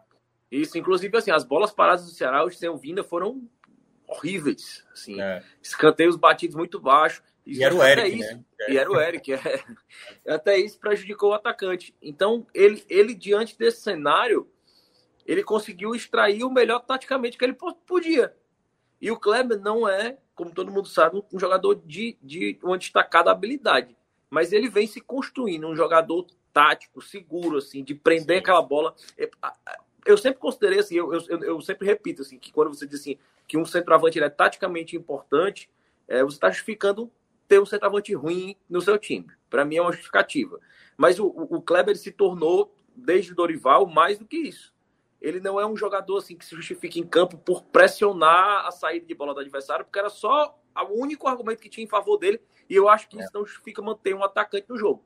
Mas a construção que ele está fazendo hoje, tanto de pressionar como de armar aquele jogo fora da. Ele, ele, dialoga hoje com o resto do time, assim. Sim. Ele cria espaço, ele sai. Ele tá ele... mais inteligente com a bola, né? Você teve uma bola que ele recuperou já no meio de campo, ele segurou, esperou, girou, viu quem tava passando. Exatamente. Não é mais ele aquele tá é, de. Ele dá um drible curto, ele às vezes dá um drible curto, acha o espaço. Porque assim, é. ah, o centroavante ele sai da área, é, é, é, um, é um modelo tático muito recorrente. O centroavante ele sai da área, ele atrai com ele um zagueiro para você dar um espaço para pro, pro Vina ali, para outro, outro atacante infiltrar. Mas quando o atacante era um nulo, como o Kleber era, ele sai e a marcação não acompanha ele. Vai dizer assim, ó, ele vai sair fora da área, ele é nulo. Só que hoje não, o Kleber sai ele atrai um zagueiro com ele. Então ele, no mínimo, ele sobe um pouco a linha de, de defesa adversária. Então, por isso, assim, eu destacar essa importância que eu dei para o Kleber e a solidez do Michel Macedo a regularidade que ele teve no jogo. É, ele, ele, ele, foi seguro, ele não cedeu muitas bolas para o adversário. E, e, e, o, e, o, e o Michel Macedo é um, sempre um nota 6. Assim. Você não vai ver ele é. fazendo partidas exuberantes, nem você vai ver ele fazendo partidas horríveis. assim. É um, é, é um jogador bom para se ter no elenco, eu acho ele muito confiável. E por isso que eu acho que ele é sempre o, o, o base do time. O base do time, é. para mim, é o Michel Macedo. Eu poderia até colocar o Pacheco também aqui, de uma certa maneira, mas é, eu acho que o Pacheco, assim, eu, digamos, eu já esperava o jogo de hoje. É exatamente o que eu ia dizer. Você o Macedo espera. não esperava um jogo. Assim, acho que foi um pouco um degrau, um degrauzinho assim. Mas assim, é porque também não dá pra, não dá pra ficar também elogiando um jogo desse, né? Não dá pra fazer elogios assim tão rasgados. É difícil botar e três, aí, queria... botar quatro é foda. É, eu queria que você começasse aí o lado que decepcionou, digamos assim, né? Que não foi tão bem hoje na partida, que acabou não rendendo tanto. Alguns primeiro, já dá para notar. É, primeiro lugar, primeiro lugar o Eric, assim, é, é, é muito recorrente uh, as partidas abaixo que o Eric vem fazendo é, e pelos mesmos motivos, né? Assim, é, tomada de decisões erradas e ele, e ele sem a peça ali do, do, do Vina para tentar ajudar ali construir alguma coisa. O Lima até caiu muito ali próximo dele, mas ele não consegue estabelecer um diálogo com nenhum outro jogador. Assim, um jogador que tá, tem um rendimento abaixo, quando ele tem um jogador de maior qualidade ao lado e ele tem inteligência de entender o jogo e entender aquele outro jogador como um apoio para ele, assim, ó, com esse cara eu vou poder dialogar. Então eu, toco menos na bola, eu sou rápido, eu me movimento mais e eu crio espaço, mas ele nem tem sequer essa capacidade de ler o jogo, assim.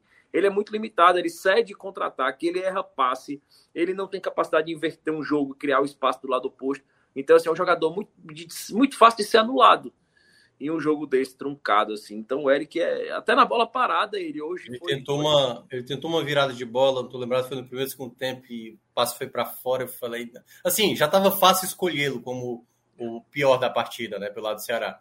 Mas quando ele pegou essa bola e inverteu, eu falei, aí, aí você você já martelou aqui o seu primeiro lugar. É difícil alguém superar você nessa, viu? E realmente é. mais uma vez uma partida muito ruim, concordo com você nessa primeira colocação. Em segundo lugar, eu coloquei, vou colocar o Sobral. É, e eu acho que o Sobral, nessa, ele é muito refém do que é o Sobral. Eu acho que se fosse outro jogador, não estaria na lista, mas pelo, por todo o potencial, por tudo que se espera do Sobral, pela importância que é o Sobral nesse elenco, é, ele não pode ser um jogador que faz uma partida insegura como hoje, assim, errando passe, é, displicente ali, dando aquele toquinho ali é, de letra ali, praticamente ali você tava, você tava, ele estava dentro da grande área, cara dentro da grande área, ali com, no meio de dois jogadores do Cuiabá. Assim. Isso não faz parte do que é o Sobral. É, e, e, seria injusto no meu ranking eu colocar aí o, o, o Yuri Castilho, que foi um jogador que estava ali é, substituindo o, o, melhor jogador do, do, do, do, ano, o jogador mais importante, é, com características diferentes. Assim, o, é um jogador mais de força e menos de velocidade. E eu acho que apesar disso ele cumpriu um papel tático interessante, porque ele foi colocado no ataque totalmente modificado, né? É, é, é, diferente você ter o Vina, você ter o Vina, o, o, Lima, o Kleber de referência, saiu só o Mendonça, você coloca o, o Yuri Castilho. Não, mas você tirou ali o Vina, você tirou o Lima e você colocou o Yuri Castilho para se adaptar dentro desse sistema. Então, assim, eu não, acho que não seria justo, por isso que eu coloco o Sobral no segundo. Em terceiro, o Peixoto. Assim, o Peixoto foi uma peça nula e, e, e principalmente na grande na grande qualidade que o Peixoto tem, que é posicionamento o cabeceio, assim. E o momento onde o Ceará estava achando a linha de fundo, o Nino estava conseguindo demais explorar a linha de fundo, mas o Peixoto não estava se posicionando lá. Ele estava saindo para ocupar um espaço mais fora da área. Então eu acho que, que, apesar de ter entrado no decorrer da partida, o Peixoto integra esse ranking aí, não, não, não tem como deixar ele fora. É, eu também tive muita dificuldade de escolher assim, os piores, né? Concordo plenamente, o do Eric para mim eu acho que foi o mais fácil de escolher. É, Sobral e Giovanni é aquela coisa, porque o Giovanni, o Giovanni talvez, eu, eu acho que eu vou concordar contigo nesse aspecto, o Giovanni talvez não se esperasse tanto e ele conseguiu recuperar muita bola, né? E ele não tem nem tanta essa característica, né? Um jogador que é mais de condução, né, com a bola. E aí eu acho que é quase um pelo outro, assim, porque se você fala que, olha, o Sobral entrou, recuperou muita bola, mas errou muito passe. Mas é, foi o Giovanni, né? Giovanni não chegou a construir tanto, o Peixoto teve Aí a muita... qualidade do Sobral pesou contra ele, né? É, exatamente. Eu acho que é por isso que me deixa sempre um pé atrás de colocar o Sobral nesse pódio negativo. Mas é isso, né? Porque pelo peso, como você falou, o peso do nome dele, do jogador que é mais relevante para o elenco do que o, do que o Giovanni. Peixoto realmente não causou nenhum tipo de efeito, assim, mesmo com a entrada do Lima, que eu achei que fosse melhorar, ele até depois, né, colocando mais à direita o Nino e botando o Lima à esquerda. Eu não sei, talvez eu queria ter visto de novo o Lima jogando naquela na, como aquele terceiro homem do meio, sabe? Talvez desse mais certo, talvez, a impressão que eu tenho. Como o Lima ficou jogando mais aberto, eu acho que ele ficou pouco participativo, sabe? Assim, na, na retomada de bola, ter uma qualidade de passe que ele pudesse. Claro, o Lima ainda tá pegando, estava pegando um pouco de ritmo, mas eu vou ficar com o Peixoto. Talvez tenha sido o jogador que muito, muito lance impedimento, e aí a questão de posicionamento, né? Desligado. Não me parece ainda estar tá naquele melhor ritmo, né? Ainda é um jogador que vai precisar de mais tempo. Mas, cara, eu vou ficar ali. Vai, o Peixoto na segunda colocação e vou dividir essa, essa terceira aí entre Sobral e Giovanni. É porque o Giovanni eu acho que não dá para confiar tanto, cara. Acho que de um geral assim é um jogador que. Não é por isso que eu nem considero mais. Quando ele não entrega um gol, você não coloca nem ele no. no é, pois no é. Ranking. Mas eu, ele eu é senti ali. É, se, eu, eu, não sei se fosse ali, vai lá, fazendo aqui uma, uma, um si, né? Se fosse com o Dorival, ele teria feito isso. Talvez ele tivesse sacado o Sobral para colocar o Lima ali e teria colocado já o Nino como um jogador aberto. Eu acho que a primeira troca já teria sido essa, mas só, enfim, não tem como imaginar isso, né? Não tem mais Dorival. Mas é isso. Então, tá aí foi as nossas os nossos nomes, né, para pior, para melhores e para piores. O jogo também não foi nada bom. E falando aqui rap, rapidinho, né, para a gente fechar essas três horas, tem mais menos de cinco minutos aí para a gente falar.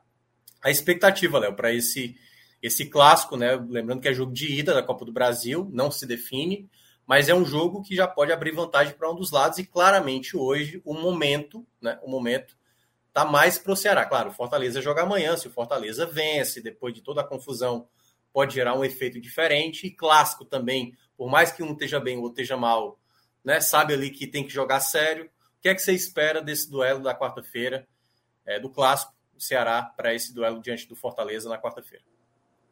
É, eu, eu, vai ser um jogo extremamente pegado. Eu acho que vai ser um jogo com características muito parecidas com o do, da, da Série A. Eu acho que vai ser um jogo onde os times vão primeiros para pai não ceder espaço. Assim, eu não vejo nem Ceará nem Fortaleza se jogando para cima do jogo. Acho que vai ser um jogo muito estudado. Aquele jogo clássico, assim, clássico rei ele já, já entra em campo com 75% de chance sem empate, né? Algo fora da curva, é, algo fora da curva pode mudar isso aí. Mas pensando nisso, assim, os times vão entrar muito precavidos. É, o Fortaleza é muito mais pressionado que o Ceará, mas justamente pela, pela, pela fase, pela turbulência do Fortaleza, é que vai existir uma pressão extra no Ceará. E não é uma pressão de sobrevivência, é uma pressão extra para empurrar o rival. É, e para o Ceará tem uma grande vantagem nesse contexto que eu estava, inclusive, analisando hoje.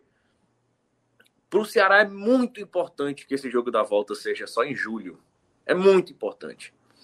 Porque, apesar de ser um jogo decisivo, é o primeiro jogo. É, apesar de ser um jogo decisivo, é um jogo que não é de Série A, ou seja, não vai causar uma proximidade de zona, ou, ou não está valendo um, uma mudança de posição imediata a curto prazo. Então, é um jogo que tem volta é um jogo, um jogo de, eu diria até de efeito moral para cada Exatamente, puro e simples. Clube. é. É, com, a, a, com exceção de uma goleada histórica, Sim. nada vai ser capaz aí de gerar um efeito muito perturbador no Ceará, inclusive uma derrota. É, porque assim, não vai causar uma alteração na tabela, não é, não é um jogo que vai pressionar para a semana que vem tá, tá o jogo de volta decidindo. Então, assim, o Ceará pode ir para esse jogo mais tranquilo, porque independente disso, eu não acredito que cause um abalo, abalo imediato. Lógico, perder um clássico nunca é bom, mas um abalo de, muito profundo para a decisão contra o Destongas, para o Atlético Goianiense. Então a tendência é que o Ceará mantenha um ambiente mais de tranquilidade. Mas o Ceará está encarando o jogo com extrema seriedade, assim. É muito, é, muito, né? É muito pelo aquele aspecto que eu falei. Segurou alguns jogadores. É, o Richard não, não jogou, tá, tá, descansou também, né? É, o Vina, o Lima já vai, vai poder jogar um pouco mais. É, o Sobral saiu cedo, né? Vai estar mais inteiro no jogo. Então, é, é uma perspectiva que o Ceará é, queira, queira muito jogar mais uma vez é, terra na fase do rival, assim, aquela coisa. Quanto mais você empurrar o rival para o fundo, é, sua, sua, seu ambiente, né? É, é, seu ambiente fica melhor, não tem como, assim, um é completamente interligado ao outro. É isso, Léo. Então é isso. A gente vai ter esse duelo, Copa do Brasil, meio de semana. O bom que o futebol cearense proporciona para a gente sempre participar no meio de semana e no final de semana. Exatamente. É. E já tem o garantido, né? Pelo menos assim, é. já tem o garantido já na próxima fase. Bom para mim, porque eu comento Ceará e Fortaleza. sempre um a mais aí para nós ganhar. É, mas é isso, galera. Muitíssimo obrigado. Para quem não curtiu, já deixa o like aí, certo? É, eu vi que muito... o Douglas, por exemplo, apareceu aqui na hora da análise do jogo do esporte, pediu like, né? Ele lá do é, Bora pro Racha. Bora... Aniversário é. ontem. Ah, tá, tá comemorando hoje o aniversário dele, inclusive. Eu, eu, eu, vi, eu vi só uma parte da live lá, o pessoal entrando, até a Guigui entrou lá. Foi. Tá lá, tá lá no aniversário dele. A Guigui tá toda de alvinegro, de preto e branco é, e tal. Lá, tá... Mas é isso. Então, galera, muitíssimo obrigado. Não deixa de curtir, compartilhar o nosso conteúdo, né? Para quem quiser acompanhar, manda lá pro seu amigo, enfim, pro seu parente, pro seu amigo que é rival. Oh, deixa lá os caras os cara comentando. Amanhã estarei aqui. Eu ainda estou afastado, isolado do mundo por conta da Covid, mas estou bem. Estou realmente com sintomas bem leves. E, claro, convido também você amanhã para acompanhar também aqui a análise do jogo, muito importante para Fortaleza. Clima tenso lá no PC. Fortaleza e América Mineiro. Um jogo aí que vale demais para a equipe tricolor. A todos, boa noite e a gente se vê numa próxima. Até mais.